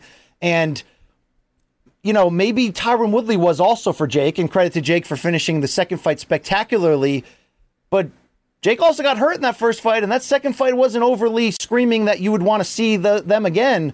I think this matchup is destined to be dramatic and fun, that you're going to want to see it again. So um, kudos to everybody, dude. And we know, like, yeah, okay, Silva kind of, Luke, this is not U F C elite level. It really comes down to, what do you actually think where Jake Paul's at right now? Mm-hmm. You know, could he beat a ten and oh pro boxer who has good intentions? I don't know. I don't know, but yeah, I don't think I, he could. I don't think he could. I got to tell you, like, I have a lot of respect for Jake Paul for taking this fight, because I think it's winnable, but it's very difficult.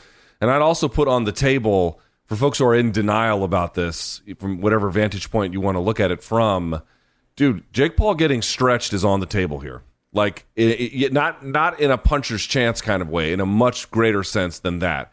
I don't know if that's the likeliest outcome. In fact, I would probably not say that. But it is certainly on the table here, because here's my view of what's going to happen, B C. I actually think it'll be close for the first two, maybe three rounds, where Jake will be careful, sitting behind his jab. He does have big power. He is much younger. Um, he should be in good shape, since it's going to be relatively close to his walking around weight. He'll have to be a little bit, little bit trimmer, but not by too much. He should be fine, right? So I think it's going to be close early, but I think over time, the difference in overall skill is going to show up. I don't think that forty-seven number next to Anderson reflects his uh, like present athletic ability. And once those openings start presenting themselves, I think it could get very bad for Jake Paul. We'll have to see how much improvement he has made. Right. But I want to stress this very clearly. Anderson Silva is not only favored to win. Anyone who is looking at this broadcast should remember this. It is very likely he will win, beyond whatever the odds say. For Jake Paul to win this, to me, would be a genuine surprise. Possible, but a surprise. I mean, I'm going to favor Anderson. I do think it's going to be competitive, though. And, and look, Jake's younger. He's going to have to commit to volume in ways that he hasn't before. The jab's got to be a huge weapon. Look, there's things that he's going to have to do to level up. He's young enough to do that. But look, we're, we're, the, the fact that we're throwing out these scenarios here, we got to be excited about this, Luke. Uh, it's going to be in Phoenix, as you mentioned. Um, you know, I like Arizona, Luke. I vacationed there as a kid. It's a, you know, it doesn't feel as outlaw as New Mexico and Texas. I'm sure it actually is, Luke. But it, it it's... Uh, it's the state's got some crazies in it. But my uncle lives there. My one of my dad's brothers, who I've not seen in some time. So I'll, I'll get the chance to go see him. It's pretty, oh, I'm pretty crap. excited about that. This will be great, Uncle uh, Uncle Luke. Well, I'm Luke, so I didn't know if you be... were named after him. I, I don't know your. You know. No, this would be Uncle Ron. Uncle Ron. Yeah. Uncle Ron. All right. And I saw when I was we were at the Spence Ugas fight, I got to see one of my dad's other brothers, who is uh, Uncle Larry. How about that? Uncle Larry. Larry. All right. Uh, all right. Uh, B C, topic number four here. It, this is a weird one. We do have some audio and some video with it. Anthony Joshua appears to have accepted a Tyson Fury bout for December. Why don't you set this up, B C? Because I got to tell you, I saw these exchanges. And it's weird, dude. Tyson Fury is all over the place. I'm retired. I'll fight Usyk, but only for five hundred million dollars. Oh, wait. I'll fight Joshua for a sixty forty purse split. Set all this up. Where are we with this? Yeah, this is really guy. disappointing to see this development here. So, you know, Alexander Usyk just beat Anthony Joshua for the second time. It seems there's, you know, he's also free of his D A Z N and, and Matchroom Sport, you know, co-deal that he had for a bit there. He's promoted by K two normally. Um, it w- there's nothing stopping, you know, him going to E S P N and Tyson Fury and making a first four-bell heavyweight champion. And, you know, Usyk's stock is so huge. He's in the top five of the pound for pound. I mean, they're both unbeaten. The, like, yeah, there's not, there's really, I mean, there's so much history. It's, it's a slam dunk. Yet all Tyson Fury's talking about is W W E and boxing, a mountain man, and Francis Ngannou, and now this. Let's first go to this video that Tyson put out there uh, before we potentially blow up here. And let's let's see what he said, if you can. Hey, Tyson Fury here, a k a the Gypsy King, the W B C heavyweight champion of the world, as you can tell. Um, I think you've all heard that I'm going to be fighting uh, soon, within the next few months. And I think that before I announce an opponent, that I need to do this, just in case. Anthony Joshua, I know you've just lost a fight to Usyk and you're beltless at the moment. Um, and I'd like to give you an opportunity to fight me for the W B C Heavyweight Championship of the World and the Lineal Championship in the next few months. You're coming off a twelve round fight, so you're match fit, you're ready. Um, I'm giving you a few months notice. Uh, if you're interested, I'll send you the date over and we can rumble. A Battle of Britain for the W B C Heavyweight Championship of the World. Let me know if you're interested. If not, I will select another opponent. Thank you very much and good night. Boom. That man uh, is Luke, tall, boy. He could barely would, fit under the door. A J would quote tweet the video and say, yeah, calm. I don't do the online discussions just for clout. So if you're really about it, shout out my management team. I'll be ready in December. So that's why I guess this headline, but I don't even want that that that now subhead on our screen, because not only do we want not want, or at least I wouldn't want to see this come to fruition. Let's talk about what this is really, what's really happening here and what this really means. Okay. Look, Tyson Fury, as you said, everything that comes out of his mouth, you got to take with a grain of salt. He'll just, I mean, it's, he's all over the place. He's also, Luke, he's pretty smart, okay, business-wise and, and, you know, in a lot of ways. There are those who are saying this is only about gaining the leverage financially over Usyk, who you could argue has enough leverage for, you know, a fifty-fifty or sixty-forty split with Fury, even though Fury's the bigger star because Usyk's got three world titles to one for Fury.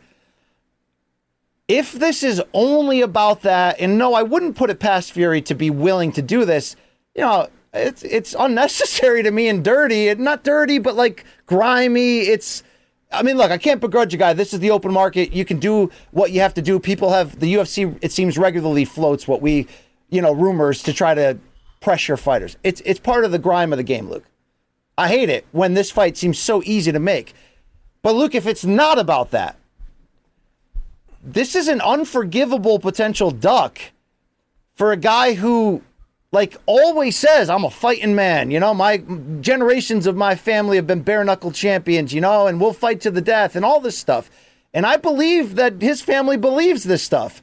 And Tyson, to his credit, from coming back from the four years away and the depression and the, you know, near suicide and getting up off the canvas against Wilder in the first fight in round twelve and, you know, adjusting his style to become more of an aggressive, you know, attempts at becoming a knockout artist, and it's been successful. Look at the Dillian White and the Wilder fights.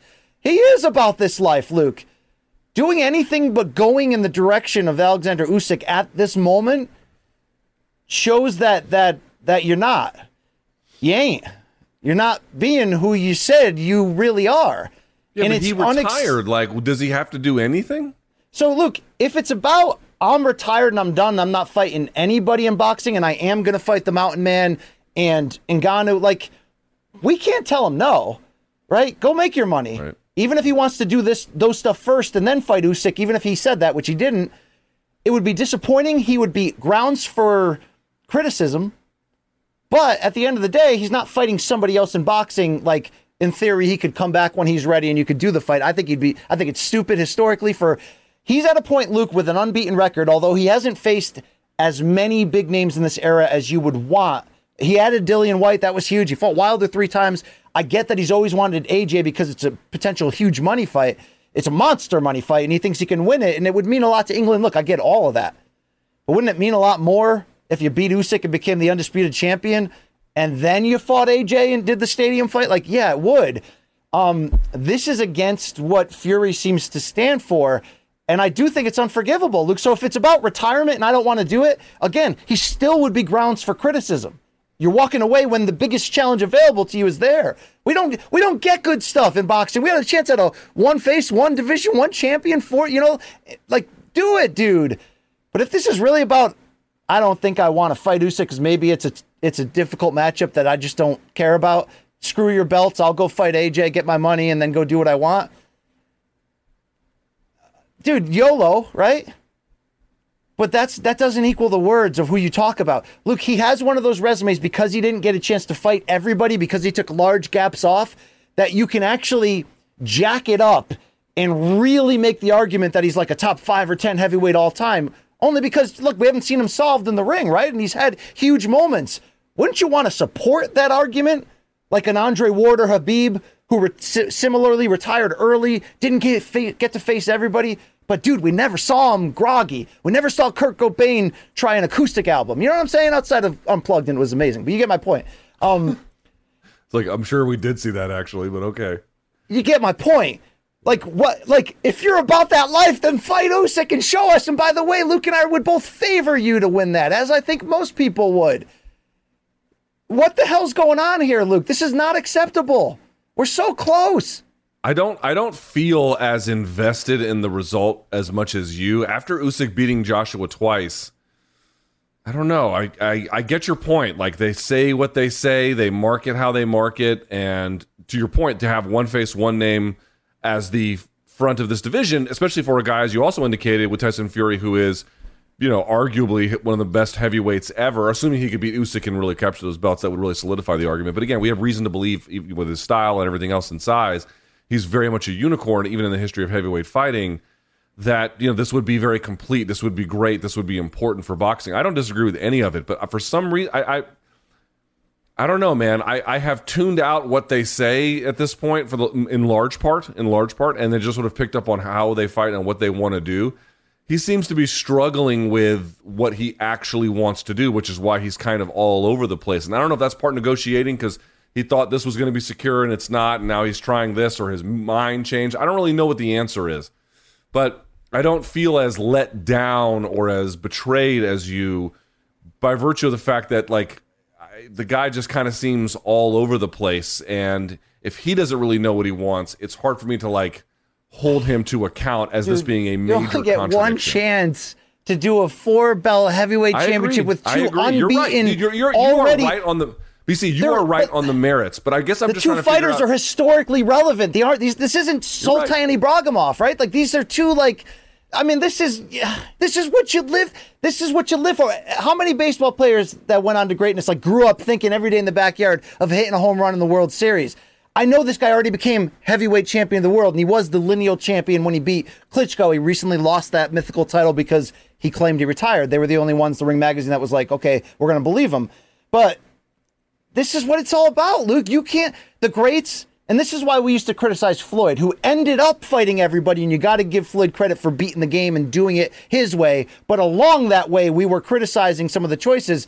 Dude, the, the old school guys, they, like Sugar Ray Leonard, they couldn't, they couldn't live a day if there was a fighter out there that other people thought could beat them. You know what I mean? And I know that's not exclusively true, and some people thought Leonard should have fought Aaron Pryor. It just never matched up and made a ton of sense in a, in a specific moment, given his absences from the ring. This is what it's supposed to be about. You know, I mean, two, when was the last time we had two heavyweights in the top five or six pound for pound? Never? I don't know. Like, this is ridiculous. Dude, like... Like, you're telling me it wouldn't break your heart if you wanted to fight Joshua first and then fight this. I'd still be heartbroken, even though that would be Heart, about money see, and I him. guess, yeah, no, to answer your question, would I be heartbroken if he fought Joshua first? No. No, I wouldn't. I would actually... I, I'm not going to say I would rather see that than Usyk. That's crazy. I would rather see him fight Usyk. But do I have enough interest in seeing him fight Joshua, such that that's a thing that actually happens, to be, like, reasonably intrigued, certainly to watch it and to be curious about how, what it all means? Yeah, I suppose that I would. I think he, he's picked up on that as well. That's probably the reason why. Dude, everything you're saying is true. I guess I just don't have the same feelings of betrayal or, you know, FOMO or whatever that you seem to be articulating, which I'm not even saying are wrong. I just, I, I'm not moved by it in that way. Well, you know, what, what do we, when we look at boxing at the surface for casual fans that have had a taste and like it, but can't deal with the shenanigans, can't deal with the bullshit, it's that the best don't fight the best, that there's no, that there's not always an end game, you know? Like, the N B A conference finals don't just end and they say, hey, we had a great year, like, we go to the finals, we figure out who's the best.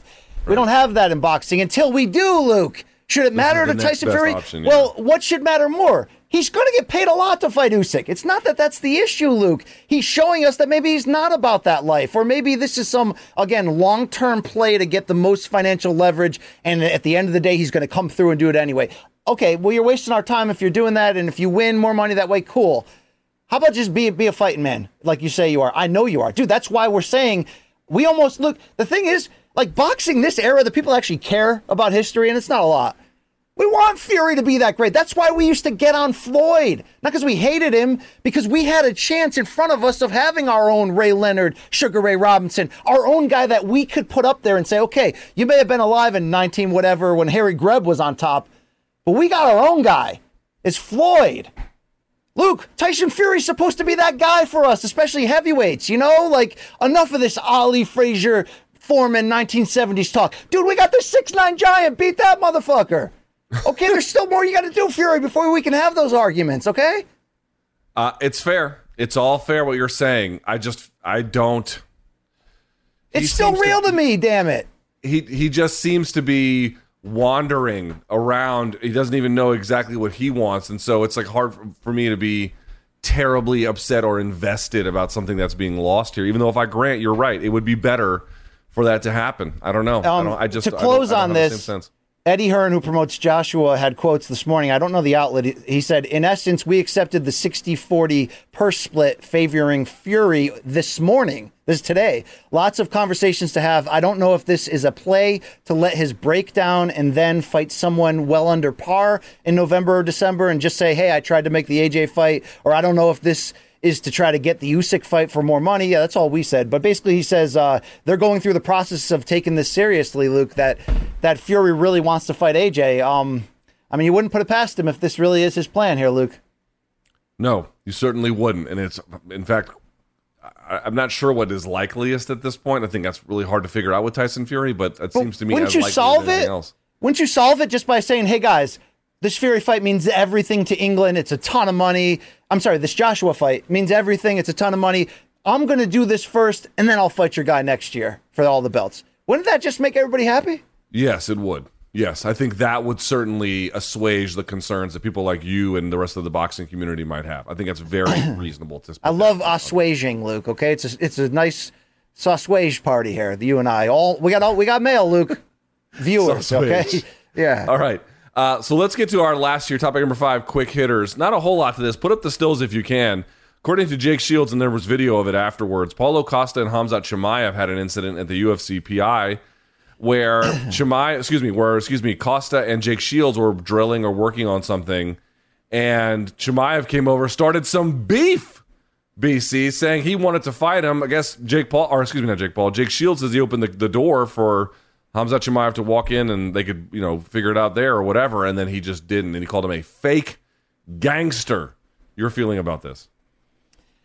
Uh, I'm not surprised. You know, Dana was asked about this last night, and he he again gave that sort of canned answer of like, they're fighters. This happens, and um, which he's right about, by the way. I think normally we would just go like, oh wow, this was cool. What do you think? But like, how about this? Let's not forget that Khamzat is is. Like, Luke, did you see the, the U F C two seventy-nine countdown show? By the way, they, they put some they put some, they put more out of context B C in there. Shout out to the U F C producer. They love they love out of context B C. That's oh, their they favorite thing. But like they they called him the biggest pro, you know, the most the, the most hyped prospect in the history of, of the U F C. They outright said that the most talented potential. You know, um, we look at him as a potential two division threat. We saw what he did to Mearshart with one punch. He made him made him Mearshart his pants, Luke. Um. Shout out to Justin Kish, but uh, is this a is this like a fight you could make? I mean, I know. I mean, look, like if if Khamzat gets by Nate, like whether it's Leon or Kamaru coming through that door, it's going to be one of them, Luke, maybe both of them, you know.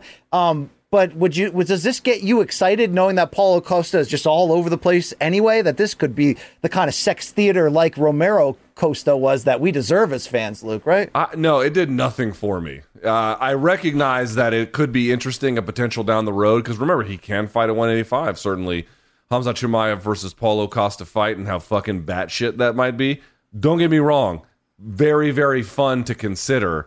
But, I don't know. To me, it just felt like, you know, overly testosterone, fight week nonsense that, you know, blew That's up in the way that for. It did.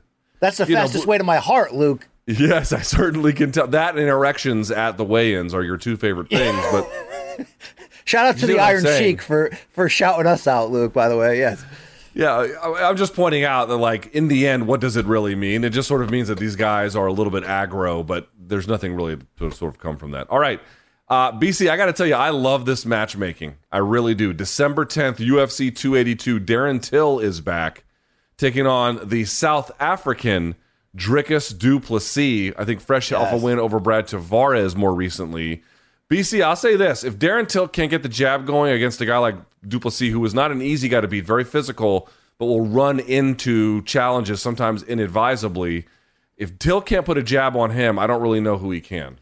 Yeah, and I love this fight because, like, Darren Till needs to make a loud statement. So while this guy does bring with him a certain level of, you know, critical, I mean, he's climbing the ladder. He does walk seemingly face first into the action. It could end up being the perfect opponent for Darren Till to have a big moment against if there's still a lot left in that tank. And Luke, I'll say this. I've been, I mean, I've been highly critical on Till since I thought Wonder Boy beat him and then they rushed him to the title shot. I do think long term he's he's a hilarious troll, and he, you know, there are elements to his game that I very much respect. Um, but dude, he, he needs it. He needs something big to happen here. He's got to go. He's and if, and I'm going to give him the respect that the relationship with Chimaev and really, you know, getting a new look at things and, and the long time he's taken off. I do think there, he could do it. He could make a run here, Luke. It's in him. It's possible. I'm not saying the odds are likely, but this might be the fight to kickstart it. Or If he's if if there isn't a Darren Till two point oh coming through that door, this could be the fight that snuffs it out completely. I mean, well, the du- other part about Dricus du Plessis is that he does run kind of headlong into trouble, but as I mentioned, very physical. And here's the other part too: like his work rate is way higher, way higher. Uh, I think Till likes for the fight to slow down a little bit and then pick it up at his pace. Du Plessis is on you the entire time, so it's actually really good matchmaking. I like yeah. this. I'm just pointing out, if Till has sharpened his tools in the way that which he should have by this point, not not completely, obviously, he's still in his twenties, I believe, but, you know, he should certainly have made significant improvement. This is one of those fights where a really good jab, a long reach, you know, good footwork should make this winnable for Till, uh, but we'll Absolutely. see if that's really in play. Look, I'd been sitting on this dog toy in my chair for twenty minutes before I realized it. Does that lead you to believe that I did it because I enjoyed it? Because that was not the case, just so you know. I just think you're a donk. Yeah. There we go. Um, all right, B C. Uh, this one had to be your favorite. And if this doesn't end up in have you seen this shit today, you're a fucking fraud. Uh, how about Ty Emery from Yo, why B K F C? You stealing my, why are you taking everything I work for? Why don't you we wait don't have for... to show it. We don't have to show it. Don't, in fact, don't do it yet. Don't do no, it I yet. No, I got this same... I got this same... Um... Do you oh, have no, her go ahead, quote? Go ahead. No, you, you read yours. Okay. Read yours. You're fine. You're so fine. This is the quote. She, she was asked about... I, I said this to my friends, and they were like, I'm sorry you have to cover this. I'm like, you're sorry that I have to cover women knock each other out and then flashing titties? I mean, what about that is lamentable? But in any event, this is what she told M M A fi- uh, Fighting, quote, to be honest, I feel like B K F C is the sport for me. I feel like with my personality and have a look at uh, what I pulled over the weekend, it's only going to get worse. This is who I am. So fortunately, unfortunately, people, it's going to get worse. The more I am enabled, the more comfortable I feel to not be so shy and introverted. Is that really a concern? If that's me being introverted and shy, it's just going to get a little crazy. With B K F C and my personality, they'll support the things that I say, how I feel, how I think, compared to other combat sports where they probably don't want that sort of behavior. Word. Is that really the problem in combat sports? Everyone's too reserved well, uh, or don't want someone with the opinions that yeah. I like to hold. The call came yeah. and I haven't looked back since. There you go. Dude, B K F C is one thousand percent the... Um... The the Tatooine of this uh, combat sports universe. The uh, what's that? Ca- the Cantina, Luke. That is completely the what Mos Eisley Cantina. Yes, it's like, you know, uh, a place that finally respects me. I mean, look, you got to give her credit, you know, in terms of like women's progressive rights doing this tribute to Brandi Chastain at the ninety-nine World Cup. You know, the U S A team. I mean, it was, you know, I could see yeah. the parallels there. It was touching. Is that, is, is that what that is? That what, like Kevin Garnett? What's up with the shirt? Was that yeah. what we're gonna do here again? Um, do you know that I, I tried to get the, uh, I don't want to disappoint our horny fans, but I tried to get the video on, on H Y S T S, and producer Mikey was like, I don't think we should show the full guns. Maybe there's like a blocked vi- vision. I there did is. counter, I did counter with, we showed Gina Carano that time, Luke, her Instagram post. Maybe we got lucky yeah. showing that, you know, maybe we got that, that got through the censor. She's making but. very big movies that go straight to, uh, not even D V D now. So she, she's doing yeah. great. Uh, Luke, this was this was the ultimate, they weren't talking about me, but now they are, turnaround. And by the way, this was yes. B K F C Thailand, uh, Bangkok indeed, Luke. Uh, th- this this was wild. Um, I don't know I don't know what you're looking for me to say. That's the only material I have for this, Luke. Okay? I mean, I'll be honest. I found her Instagram after this. Uh, well, dude, I didn't, I, I didn't follow, but I did certainly Did she follow you back? Did she follow no, you? No, no, I did. I didn't follow. I didn't follow, but I looked oh, around. I, fo- I, looked I followed because I wanted to follow the story, Luke. Okay, yeah, yeah. You're a real sleuth, an internet detective, is what you are. Um, want to remind folks, you can get Showtime thirty-day free trial if you like it. You can keep it. If not, you can bounce. You can like us on YouTube, youtube dot com slash morning combat. Subscribe if you haven't. B C, uh, put up the graphic. We are up for another round of best M M A programming at the World M M A Awards. You can, if yeah. you're watching on YouTube right now, you can use the Q R code. You can put your phone up there. You can go vote for us. We don't have a whole lot of time left. Or if you're listening on the audio podcast, world m m a awards dot com slash nominees. All we need is one vote. What, what one ballot for us? Look, if you like Ariel, then go to his show. All right, he's a nice guy. He's a nice enough guy. If you like Dana White, why don't you go watch his show? The Contender Series. Or you can vote for M K, okay? Yeah, vote for M K. Yeah, why don't you vote for M K? Why don't you get us back there, okay? Thank you. Thank uh, you. That's it. Time for your B C's Feces. Normally we do this on Mondays, Luke, but we had a abbreviated week. By the way, I did want to shout out, as always, our bonus content, youtube dot com slash morning combat. Uh, resume review with Nate Diaz. How about a room service diaries with A J McKee, Luke? A very candid and revealing one, by the way. Oh my! It's a it's a different flavor in our R S D offering, and I think people will enjoy it if they if they go after it, Luke. So check that out. It's weird. It's weird. It is a little bit weird. Uh, but you know what I do normally though? I scour the globe, the internet, even for the good, the bad, the ugly, the highs and lows, and in between from combat sports and beyond. We call this B C's Feces. You're like, you like, you know how I normally go and what I normally do. I'm like, yeah, touch yourself inappropriately in the Arby's drive-thru. Is that wow. what you do? I, I once got busy in a Burger King bathroom, Luke. Okay, thank you. Shut up. You, like, I, up. It's like the beef and cheddar guy is back. Yeah.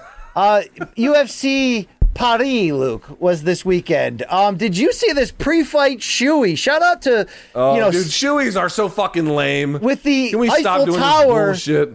Dude, with the Eiffel Tower in the background, I give Gane credit for being fun and playful here, Luke. He seems like a good dude, right? Ciryl Gane? Yes, Gane does seem like a good dude. They're doing a who's on first bit here. Here we go. And this I mean, was can shot. We stop doing this shit. But the Eiffel Tower is right behind them, Luke. Is that is that like me wearing the, the U S A flag on my N W O t-shirt? It was it was it dis, you know, was that disrespectful, Luke, to do a shoey in front of the Eiffel Tower? I don't know that it is. With cage fighters. Is uptight. All right. Hey, Luke, uh, it looks like Francis Ngannou might still be in the U F C. He brought a loud shirt with him to Paris. I hope he gets to rematch Gane in Paris for the people. But um, does this tell you that he's that he's back and maybe we shouldn't worry about the Tyson Fury fight? Or does this just mean he loves says. France? Well, he's from there. At least spent a big part of his life there. Obviously, French is his first language, being from Cameroon. Uh, I don't know that I would read too much into it. Kamaru Usman was with him, who also had very loud clothing. So th- that's dude. Vettori did too. Yeah, loud clothing season is upon us, which I don't. I don't hate. I mean, do, did yeah, Ron- like to be clear, I'm not shitting on it. It just seems like there's been a development where that's a cool thing that cool yeah. people do, and I, I mean, have never done that. You know, I, I can get a little flashy at times. I don't have the commitment that they do. But Luke, would you say the N B A fashion today is like sometimes out of control? Dwayne Wade, Russell Westbrook, they take chances. Luke, they take big. Well, Dwayne chances. Wade is retired. Yeah, but he was he was wearing like. Capris and stuff way before anyone tried yes, to make it N B A cool. fashion. I also don't get. Who was the guy who played for the uh, Kuzma, who played for the Wizards? Remember that purple sweater he had? That I mean, the guy's like a seven footer and he's wearing a a, a sweater. Remember like that purple sweater footer. That A J McKee had, Luke? Yeah, and it was hot as balls in that room too. Yeah, but that's his commitment, you know. You know, he'll he'll be the last guy out of the hot tub if he has to, Luke, to prove a point, right? Tyson Fury style. Uh, Luke, speaking of Francis, he picked up G S P like a damn ragdoll backstage. Did you see them horsing around there in Paris? Jesus. Imagine being as strong as Francis. I would just like pick up couches with, you know, like with how long, ease. How long did you stare at the ass of Saint Pierre there? Just now? oh, st- you know, I don't, I don't appreciate that. Okay, and you were like, that'd be a great canvas for tattoos. Ask me a question. Yeah, there you go. Uh, women's featherweight Aline Perez, a woman after your own heart, Luke. Did you see the dance she had at the weigh-in? Yeah, I got tagged in about eighty million of these on uh, Instagram. Wow, yeah, there it is. Eileen. She would- Eileen. Eileen, what did I say, Alan? Uh, she she suffered a second-round submission loss to Stephanie Eggers. Luke, can she fight, or is this the... Uh, she like... lost. Um, now, Eggers is a good grappler, so, you know, take it with a grain of salt. But yeah. I saw that apparently a few weeks ago she had talked shit to either Nina Nunes or Amanda Nunes, and being like, you're going to see the revolution start or whatever on you know in September in my fight at U F C Paris. And then Nina Nunes, after she lost, retweeted it with the laughing emoji. Oh, so, dude, that's like uh, Abraham Simpson walking into Moe's Tavern, grand opening, grand closing, in and out, Luke. That that meme, yeah. that, that's what it's like, yeah. yeah. Uh, Luke, you know who's becoming a folk hero to me? How about New Manzo, Joaquin Buckley? He did not defeat Nassourdine Imavov in a very fun fight, but the effort to close round three, it got it got a standing ovation in my household, Luke. So just you and your cats? Yeah, me and Reggie Jackson, but it was pretty cool, though. Uh, you weren't impressed by this man in defeat? I was impressed by the third-round effort. I just thought he didn't have enough going in the first two. Although, I got to say, dude, Imavov looked fucking huge for this dude, weight class. Imavov put it on Buckley a few times. Like, he had to come back from a lot to just try to be in it. Look, I give him credit, but, yeah, Imavov looks legit. I don't know if you do extra credit anymore, but tell the people about this man, Luke. Yeah, I will, uh, starting next week, obviously. But, um...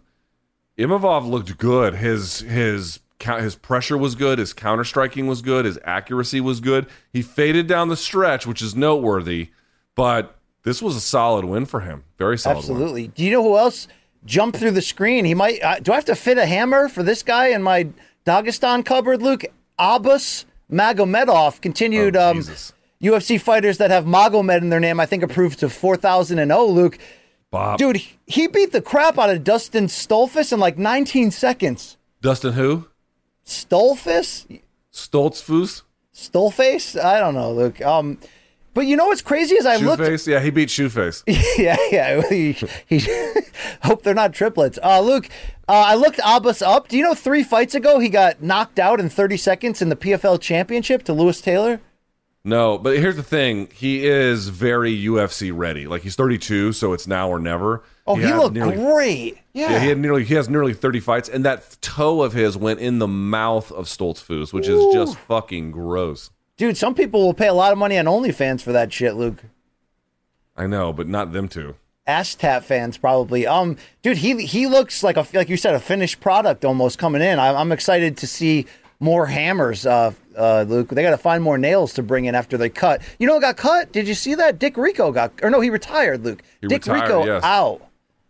I mean, it's sort of disrespectful for you to call him that on his way out the door. Yo, did but... you hear what he said about my M M A media brethren that time, Luke? Come on. Yeah, he was not happy with us for really bad reasons, but... If, he, uh, if I know. don't stand up for the schmo, who will, Luke? I got his back, all right? Helen Yee. Helen Yee will stand all up right. for him.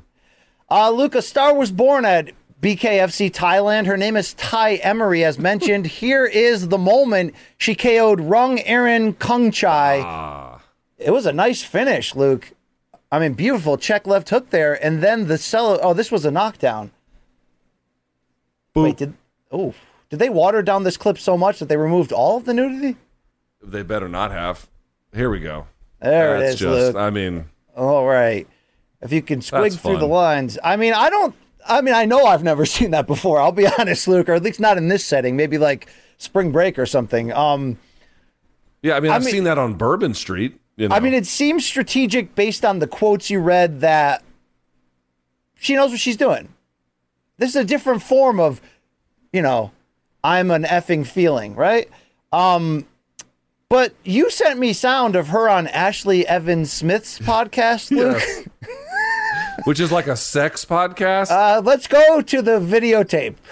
Do you yes. have sex before fight camp? I know you're not single, you're not dating anybody, but shit happens. Bruh, somebody, somebody, yeah, I thought that because all my coaches ever say they're just like, you need your shoulders to relax. And I'm like, in my head, I'm like, no, motherfucker, I need to get dick down. That's what that is. I need that dick to go in and plunge my shoulders and relax them down.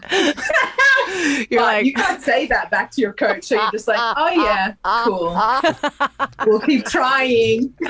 I love it. Yeah. No, it's good. It, it balances your hormones, yeah, for everything. Confidence, mental, just being able to actually relax. Like, also just being dominated. Like, what the fuck? It's nice. We're like punching someone's face in all day. okay, like, okay, that's enough.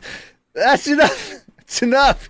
We're going to lose our sponsors. It's funny. It's funny. B C has given me that exact same speech before doing live shows.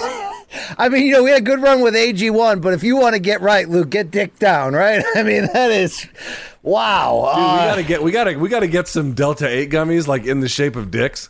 Just call it Dick Down, you know? So I was gonna say, look, she's not only the Hair Club president, she's also a client. She seems about that life, so um, she got our attention, Luke. Ty By the Emery. way, is she your new favorite fighter? I mean, this has to be the B C special. I mean, here. This is so aggressive that I'm really not sure what to do with it, Luke. I'm gonna be fair with you, okay? I don't know. I don't know. I mean, it's pretty on brand for our show, but it's um, it's very aggressive. Yeah, it's you know, wow. Okay, uh, Luke. Time for some celebrity tip on tip action. You ready for this, Luke? Uh, I guess. I don't know. Unlikely tippers here. Bellator president Scott Coker and Rizen's Saki Kabara. Oh, yeah. What, Saki Kabara, you mean? Saki Kabara, who tweeted, in, I hit the translate button, Luke, and it, and it basically teased that these two have plans of doing more business in the Bellator uh, Rizin relationship. So uh, what do you think about their tip-to-tip here, Luke? It's a little crooked, but it's a good effort. Dude, Saki Kabara's in shape. Look at that guy. Yeah, the Japanese are typically a little bit, bit thinner than the Do you Americans. Think he could out-grapple Shatry? I I mean, who the fuck knows? Uh, in a promoter's uh, one-night tournament, Luke. I'd be into that, yeah. All right. Oh, would uh, you? You'd we, be look, into got... Ty Emery and oh, her Only Pipes account. I know that. uh, Luke, uh, podcasting royalty touch tips this week as Kalila and Theo Von caught up, Luke. Nice M K shout out there, right? M K shout out. Oh, well, the te- the that's on brand for us, Luke. Oh, right? Yes. Yeah, I suppose. Yeah, there you go. Did you, did you hear she broke up with Bobby Lee? Wor- word? Yep. What for? I don't know, Luke. You know, I don't tend, I don't tend to, I, I don't try to like read people's relationships and figure it out. Really, only M M A super couples do I try to do that to. And by the way, good to see. Um. Uh, the Tornado and Raquel with rings on, Luke. They're they're going strong there. All right, put you a mean ring Tisha on Torres? It. Torres. Yes. All right. I support M M A relationships, Luke, on this show. Um, let's keep it going here, Luke. Are you you're gonna not go a... to Arby's and order the Dick Down and cheddar? uh, Luke, I know I hassle you sometimes for your vape habit, but you know. We talk about leading health experts shouting out A G one. Another leading health expert has just backed up your love for vape. Check this out, Luke. Uh-oh. You're too much credit. I think Hold on, are you vaping? Now than are you before. Vaping? Yeah. Tobacco. I don't even know you anymore, dude. You're driving a Tesla? Oh, that's tobacco? Yeah. All right. Well, so that's like grape weed? Flavor. I don't know if it's like Skittles. Like I, I smoke do. Weed. I, I yeah. vape tobacco. Uh, vape up? Right. I like vape. Gives you a head rush. Like, I got addicted to it. Luke. That's that's Rogan level approved business right there, dude. You're you. I, maybe I have to give you more props from that. Well, you know, I, I don't do it because I think it's healthy. I mean, I just do it because I need drugs. That, but when you see, you know, someone you you look at as a you know a, a contemporary, a colleague in this game, Joe no, Rogan. It doesn't matter who does it. It's still a dirtbag piece of shit thing to do, whether I do it or Joe Rogan does it. It's still. Okay. You you can't vape and be like, I should be taken seriously. I mean, I, and I recognize that about myself. I truly am a pathetic loser. So, all right, that was from the uh, not the Calabasas Fight podcast. That was the the reunion of the um, Joe Rogan uh, Experience version, Luke. Yes, Eddie Bravo in the house. So shout out Edgy to Bra. Yeah, uh, Luke, do you see this karate combat highlight that's flying around? Raymond Daniels, you may, may you may remember him as a martial arts legend. Uh, this wasn't his finest moment, Luke. I mean, does he have a history fighting on ramps? I don't know, Luke. Yeah, I mean, he was trying to entertain the crowd and ended up in the cat-cow position. Um, I think he hit his face on there. In the face. Okay. Ah. I mean, that's Midwestern America donk level mistake there, Luke. Uh, that's It's perfect for this. It was great. I liked it. It's karate combat. All right. Hey, time for some M M A fighters in the wild. Luke, they really are. Just like one of us. Here's Matt Brown, the immortal, um, working in his uh, fight training in between being a good dad. Luke, your thoughts? There, there you go. Slipping off the center line. Look at that. Bah, whoop, bah, bah, bah. Um, I gotta say, that's a nice park, too. Yeah, shout out, that's Ohio, I'm sure. Uh, Luke, shout out to... Let me ask you about the park. See, see how the... Look, blow that up one more time. See, look at the floor of the park there, how it's got the, uh, the old wood chips. That's yeah. how it was when I grew up, although I grew up on a lot of just ones that didn't have shit except just straight-up asphalt. Yeah. Uh, Do the do the playgrounds near your area, do they have like the rubbery floors? All the ones here. Oh, have now they now. do, but growing up it was yeah. straight concrete, Luke. You know yeah, what I'm saying? You just they, lost teeth landing. I dude, mean, that was just what it was. I tell this story to my kids and they think I'm lying. At like our local park in the factory town, we had these things to climb that were like fifteen feet tall with asphalt below. Dude, kids are falling off that crap left and right, man. Yeah. You know? There used to be a Triceratops uh, like metal skeleton that was outside the Natural History Museum, and apparently kids were like, and it was like, you know, life size or whatever. Kids were like busting their fucking head open on that bitch the entire yeah. time. So when I was a kid, you just went up on it and then you just died. But they have since removed it, apparently. So yeah, shout out to Action Park in New Jersey, Luke. People just went there and just did stuff. You know, they didn't care about the rules. Hey, remember danger. we went to that park near the urban blight in Jersey City and we spent an afternoon for nothing? That was fun. Yeah, hopefully that never sees the light of day. Uh, Luke, your favorite fighter, Alexander Volkanovski, caught up with a celebrity this week. His name, Hasbulla, Luke, and he's still about that life. Eat this, bitch. Oh, Luke. You know, I like Hasbulla, but I got to say, that's a little aggressive. I mean, he punched Shaq. Okay, this is this is pretty aggressive, Luke. This is basically challenging a U F C champion to, like, you know, do something, right? Next time I see Volkanovski, I'm going to throw a burger in his face. Do you think this, that harm will come of me if I do? Yes. I, dude, I think, you know, watching that that uh, Sunday conversation on Barstool with him, I, I'm pretty convinced, Luke, he, he'll... He'll basically go to like you for the jugular first chance he gets, Luke. We gotta get just, we gotta get Hasbulla on the R S D couch. Oh, it'd be so good, dude. When he laughs, I just I just feel good inside. You see, our boy Ray Flores wore a Hasbulla T-shirt to the Ruiz Ortiz Fox uh, P B C pre- uh, final press conference, Luke. I did that was not awesome. That, no. that was awesome, dude. Um, Luke, Valentina Shevchenko continuing to uh, spread her brand. Gracing the cover of this French magazine, got this sent in by a lot of uh, a lot of our fans, Luke. Ooh la la, indeed. Okay. Who you, uh, you got to say? Wow, okay, who, you you celebrated the naked chick before. This is not this, you know. Look, Luke, she's building her brand. All right. I just feel like Shevchenko uniquely has the like the most inappropriately horny fans online. You ever notice that? Oh, yeah, like, yeah. Well, Shevchenko's fans, Shevchenko's fans, when they're not at the Renaissance Festival picking boogers, they're definitely online talking about well, how horny they are. Look, she has firearms tattooed on her midriff. That's like catnip to yeah. them. What all she has to put next is somebody stepping on a COVID needle, Luke, right? Like, then, then she'd be number one. All right. Yes, then she would be number one. But for sure, of all the fe- like, you think, like, you know, Paige Van Zandt's fans are the horniest. No, no, Shevchenko's fans. You know, it's weird. Anytime I've ever been involved in a tweet with a W W E person's handle, so like when Big E, you know, would shout us out for being a, for watching M K, and by the way, shout out to Big E. Um, the replies come for like months, and they're always creepy as heck, Luke. I mean, that's not a surprise, I guess, right? For like the the core wrestling fan base. Yeah, dudes are absolutely disgusting pieces of shit, and uh, don't mind being horny horn dogs. No, it's not just dudes. Media. Dude, it's not just dudes. And it's just weird. Like, the responses are just weird anyway. Yeah, all right. Well, people are weird in general. Yes, that's true. Yeah. But it's, mo- it's mostly dudes being like horn dogs. Uh, speaking of both Luis Ortiz and Sugar Ray Flores, Luke, the post-fight interview after losing to Andy Ruiz Junior, Luis Ortiz rocking the free Cain Velasquez shirt. And I don't mean free on price, Luke. I mean, get him out of jail. Your thoughts? Dude, Luis Ortiz has got to be, what, seventy, seventy-five? I mean, how old is this guy? Dude, he's good. He's still good, all right?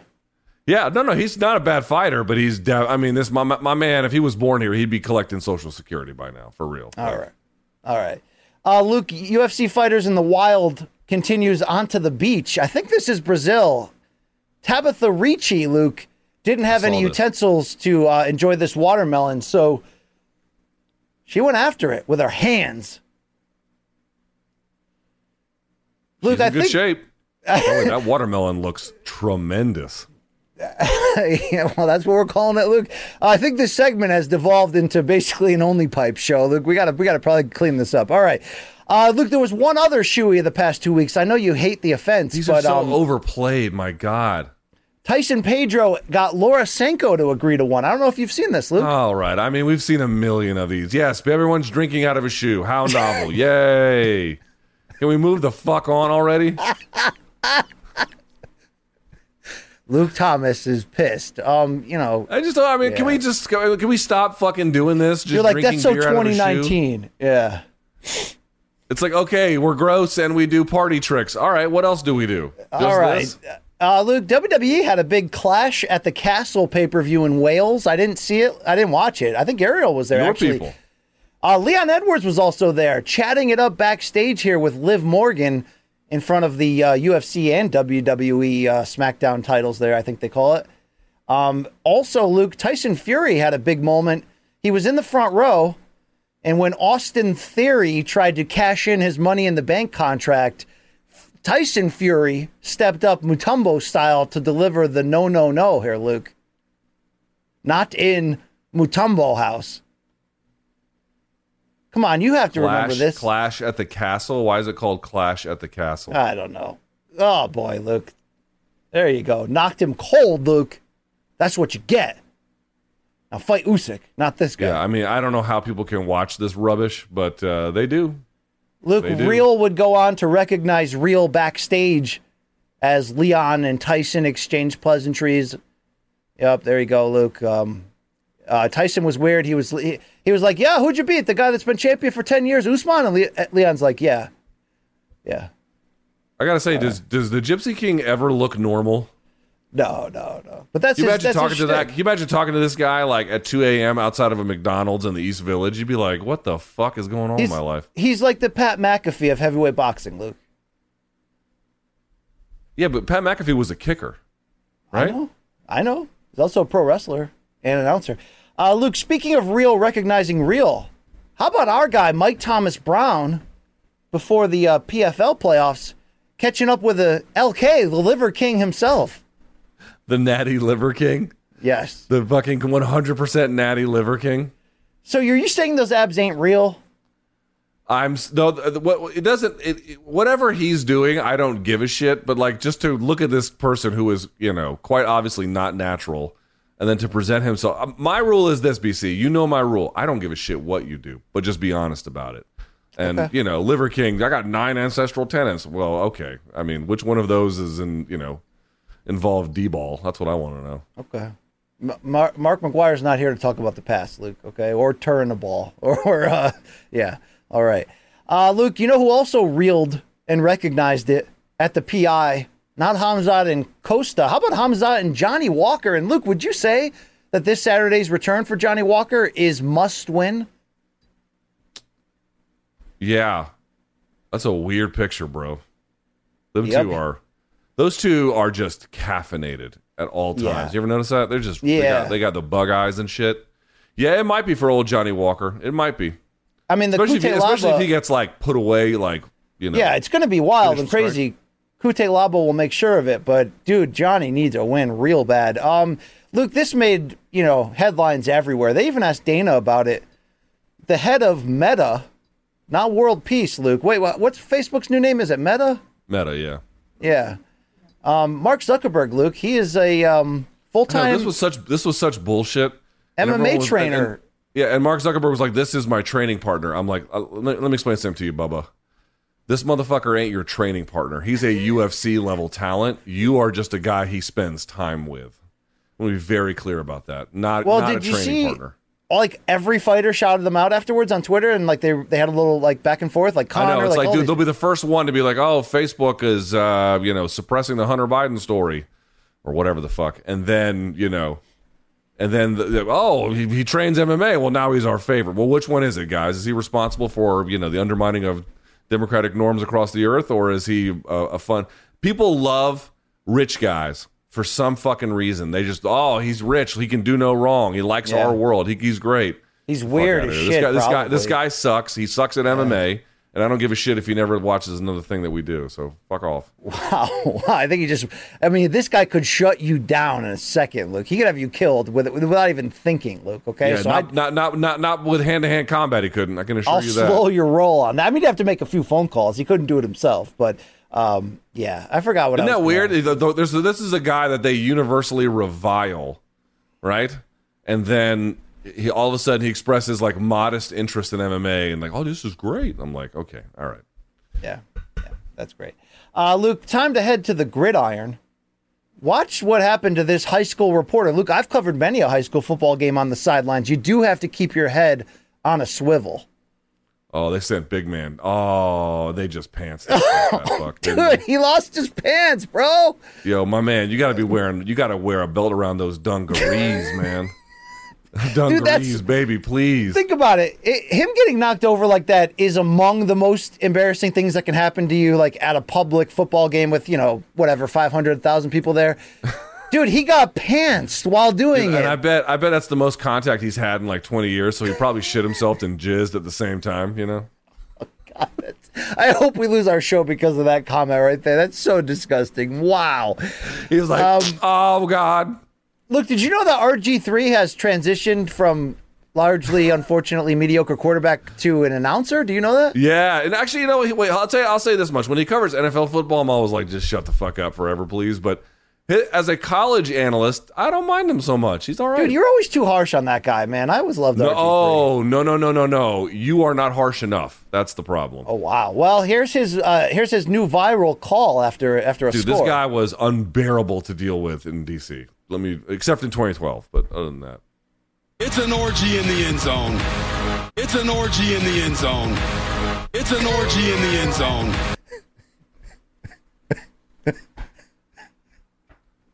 Is it?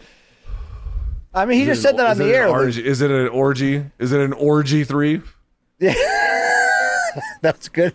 You know, that's a that's a that's from the dad playbook, but it, the delivery was smooth. It was, you know, it was smooth. That was that was a Brian Campbell joke. I'm taking your gimmick now. Yeah, I'm real recognized on that one. Look, let's go to A M C Fight Night one fourteen. This is a Kaposa special here. Peter Romankevich face plants Zuluzinho. So Zuluzinho had him in, in an Americana, and they stood him up. Apparently, the rule in this organization is it doesn't matter what is happening on the ground. You get one minute. Uh, I mean, my man's out here oh doing the worm. God. I mean, he fell in the worst way possible. My God. So he's the right? son of, of what? He, Ray Zulu, the dude that fought the Gracies, right? Yes, yes. And he fought in Pride for some time and was, you know, remarkably terrible. Um And he's done slap fighting, everything. Just show the knockout again. My man does the worm. Watch this. It's just the uh, the only thing that would be more embarrassing is if his pants fell like the guy on the high school track. Ah, look at this. Just does the just does the wall. Oh, God, dude, you can't bro. laugh at it that aggressively. Come on, put some respect. I'm not trying. I'm not trying to laugh at it, but it does look a little bit like one of the seals trying to get back into the water. You know? Yeah. Look, you ever um. get deep in the couch in row eight of Delta and watch the local news and be like, man, this needs more sex, more raw moments. Let's just so, let's someone call up Ty Emery. Let's get the dick down segment going here. Well, we got we got a couple of Ty Emerys in the background of this news update. Norwich City football. That's. I mean, if you're the like, if you're the director in the control room, Luke, and you're not paying attention to the screen, and you look up, and you're responsible for that, wow! Dude, I gotta tell you what, man, English football fans, they are, uh, they're, I love them. They are amazing. They are a fucking menace, bro. They are a oh, menace. Yeah. yeah. I, I, unfortunately, I think that. Well, I'll say unfortunately, because I'm sure they're nice at home when they're not doing yeah, awful yeah, things. Yeah, no. When people. I say a menace, I mean in the most hilarious of ways. Oh, yeah, I, I was going to say, violence, I think a lot but... of them are M K fans. I think we've we've attracted yeah, that No, no, group. no. I mean, these uh, that's that's fucking hysterical. Luke, we saw the guy from Barstool turn a hot dog into a bong last week. The only thing you love, mo- I love more than hot dogs is my morning coffee, Luke. My morning jacket too. Um, they now have created a coffee mug bong. Your thoughts? I mean, so you can h- take a hit off the off the off of that, and then just drink your coffee as well, dude. You, yeah. So do you remember? Um, of course you remember uh, Jared Shaw, Scala. Yeah, of course. Gary Shaw's son, promoter of Elite X C. When he had he turned it to to hip hop. I think he's an artist now, but he turned to hip hop for a bit, Luke, and his album was called Coffee and Chronic. And, it, I mean, do they go together in your eyes, Luke? Uh, I'm not a wake and bake guy because I have uh, a career, you know, but um, I would imagine that they do. I mean, back when I, when I, when that was more of my lifestyle, Luke, back, you know, two thousand to nineteen ninety-eight to like two thousand four, two thousand, Luke. two thousand, yeah. twenty twenty-one. two thousand three. Um, You know, yeah, I guess I guess it does, Luke. I guess it does. All right, Luke, Floyd Mayweather is, is you know, a brilliant fighter. Did you ever see him on roller skates, Luke? No, but I've, I've, I'm told he's he loves roller skating. Yeah, not surprisingly, he's a master. I mean, he's a, he's a, got incredible footwork, and he's got some flow too, Luke, okay? He's dancing. People love the roller skates, bro. They're back. Dude, I was always awful at it. Like in fifth grade birthday parties, you would pick a girl for a slow dance, and you'd like walk around, like skate around holding hands. Dude, I would always fall while holding the chick's hand, Luke. It's devastating your, to my did psyche. Pants, did, did your pants go around your ankles, and then you just, oh. Wow. All right. Uh, hey, Luke, the Island Boys are back. They're still sparring. Remember last time they put out that embarrassing um, How have boxing, they not won a Darwin Award yet? That's boxing video. Um, by the way, I still shout those guys out for doing that um, cameo for us when we won the award. I'll, I'll yeah, give they, those... got, they got paid for it, but uh, okay. Uh, well, great. Now they're Thanks. they're they, they now kickbox or, or want to be a kickboxer, Luke. So you want to be an Ultimate Fighter. Check the form on this guy's jeans, Luke. I can't believe these guys have not won a Darwin Award yet. It just how how do how does one of them just like not like randomly just for no good reason drown in the bathtub or something? Do you think they get more play in a month than every one of our listeners have averaged throughout a lifetime? Probably, probably. But you know, I mean, do they have like seven or eight S T Ds? I don't know, but it's worth okay. thinking about. All right, Luke. How about we close with some dick and ball humor, right? We so haven't here's... done enough of that on today's show. Here's an after hours, uh, happy hour after work, and this chick is attempting this move with her boss sitting in the background. This is unbelievable live theater here. Oh, I got him right in the pills.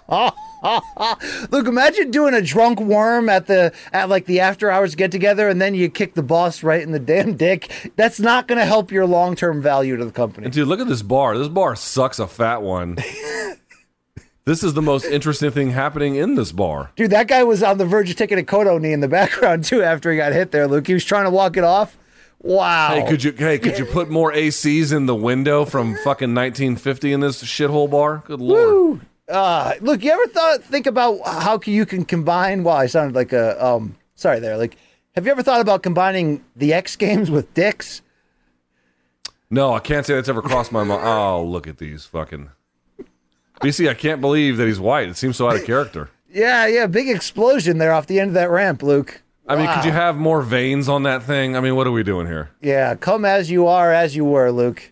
As I want you to be, okay? Is this is this what is this the dicked down that was we were referring to earlier? yes, yes. Uh, Luke, let's go to this man performing a magic trick on his wife. Very creative use of magic here. Let's see this. Sleight of hand and sleight of dong, Luke.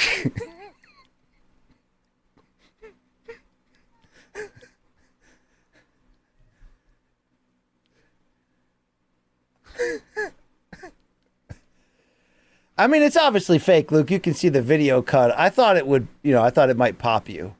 No, no. I got to say, social media skits and bits, you know, all the people who talk shit about Saturday Night Live. And then you watch like Instagram skits and bits, and you realize that like all of those criticisms were, if not unfair, largely from people who have no fucking idea what funny actually is. Uh, speaking of ball magic, Luke, One Championship put this on their actual Instagram account. Your thoughts? Well, it's a no-gi. Oh, she pulls two tennis balls. Yeah, that's great. You walked right into that. That was great. You're like, well, actually, the technique in it was, you know, in Peruvian times was called, and then you're like, oh, the chick's got two balls in her hand. Great. This is my career at forty-three. All right, yeah, that's that's a Luke Thomas original right there. Yeah, I, I'm. This is one of those days where I'm glad my family pays zero attention to what I do in my life. All right, Luke, we close in the same category here with this snow angel. As we summer winds down, we get one step closer to the uh, to the winter that's going to be upon us. Look at the unit on that angel, Luke. Uh, please tell me that this moron falls through the ice. It really would be the uh, coup de grace, if you will, Luke. I mean.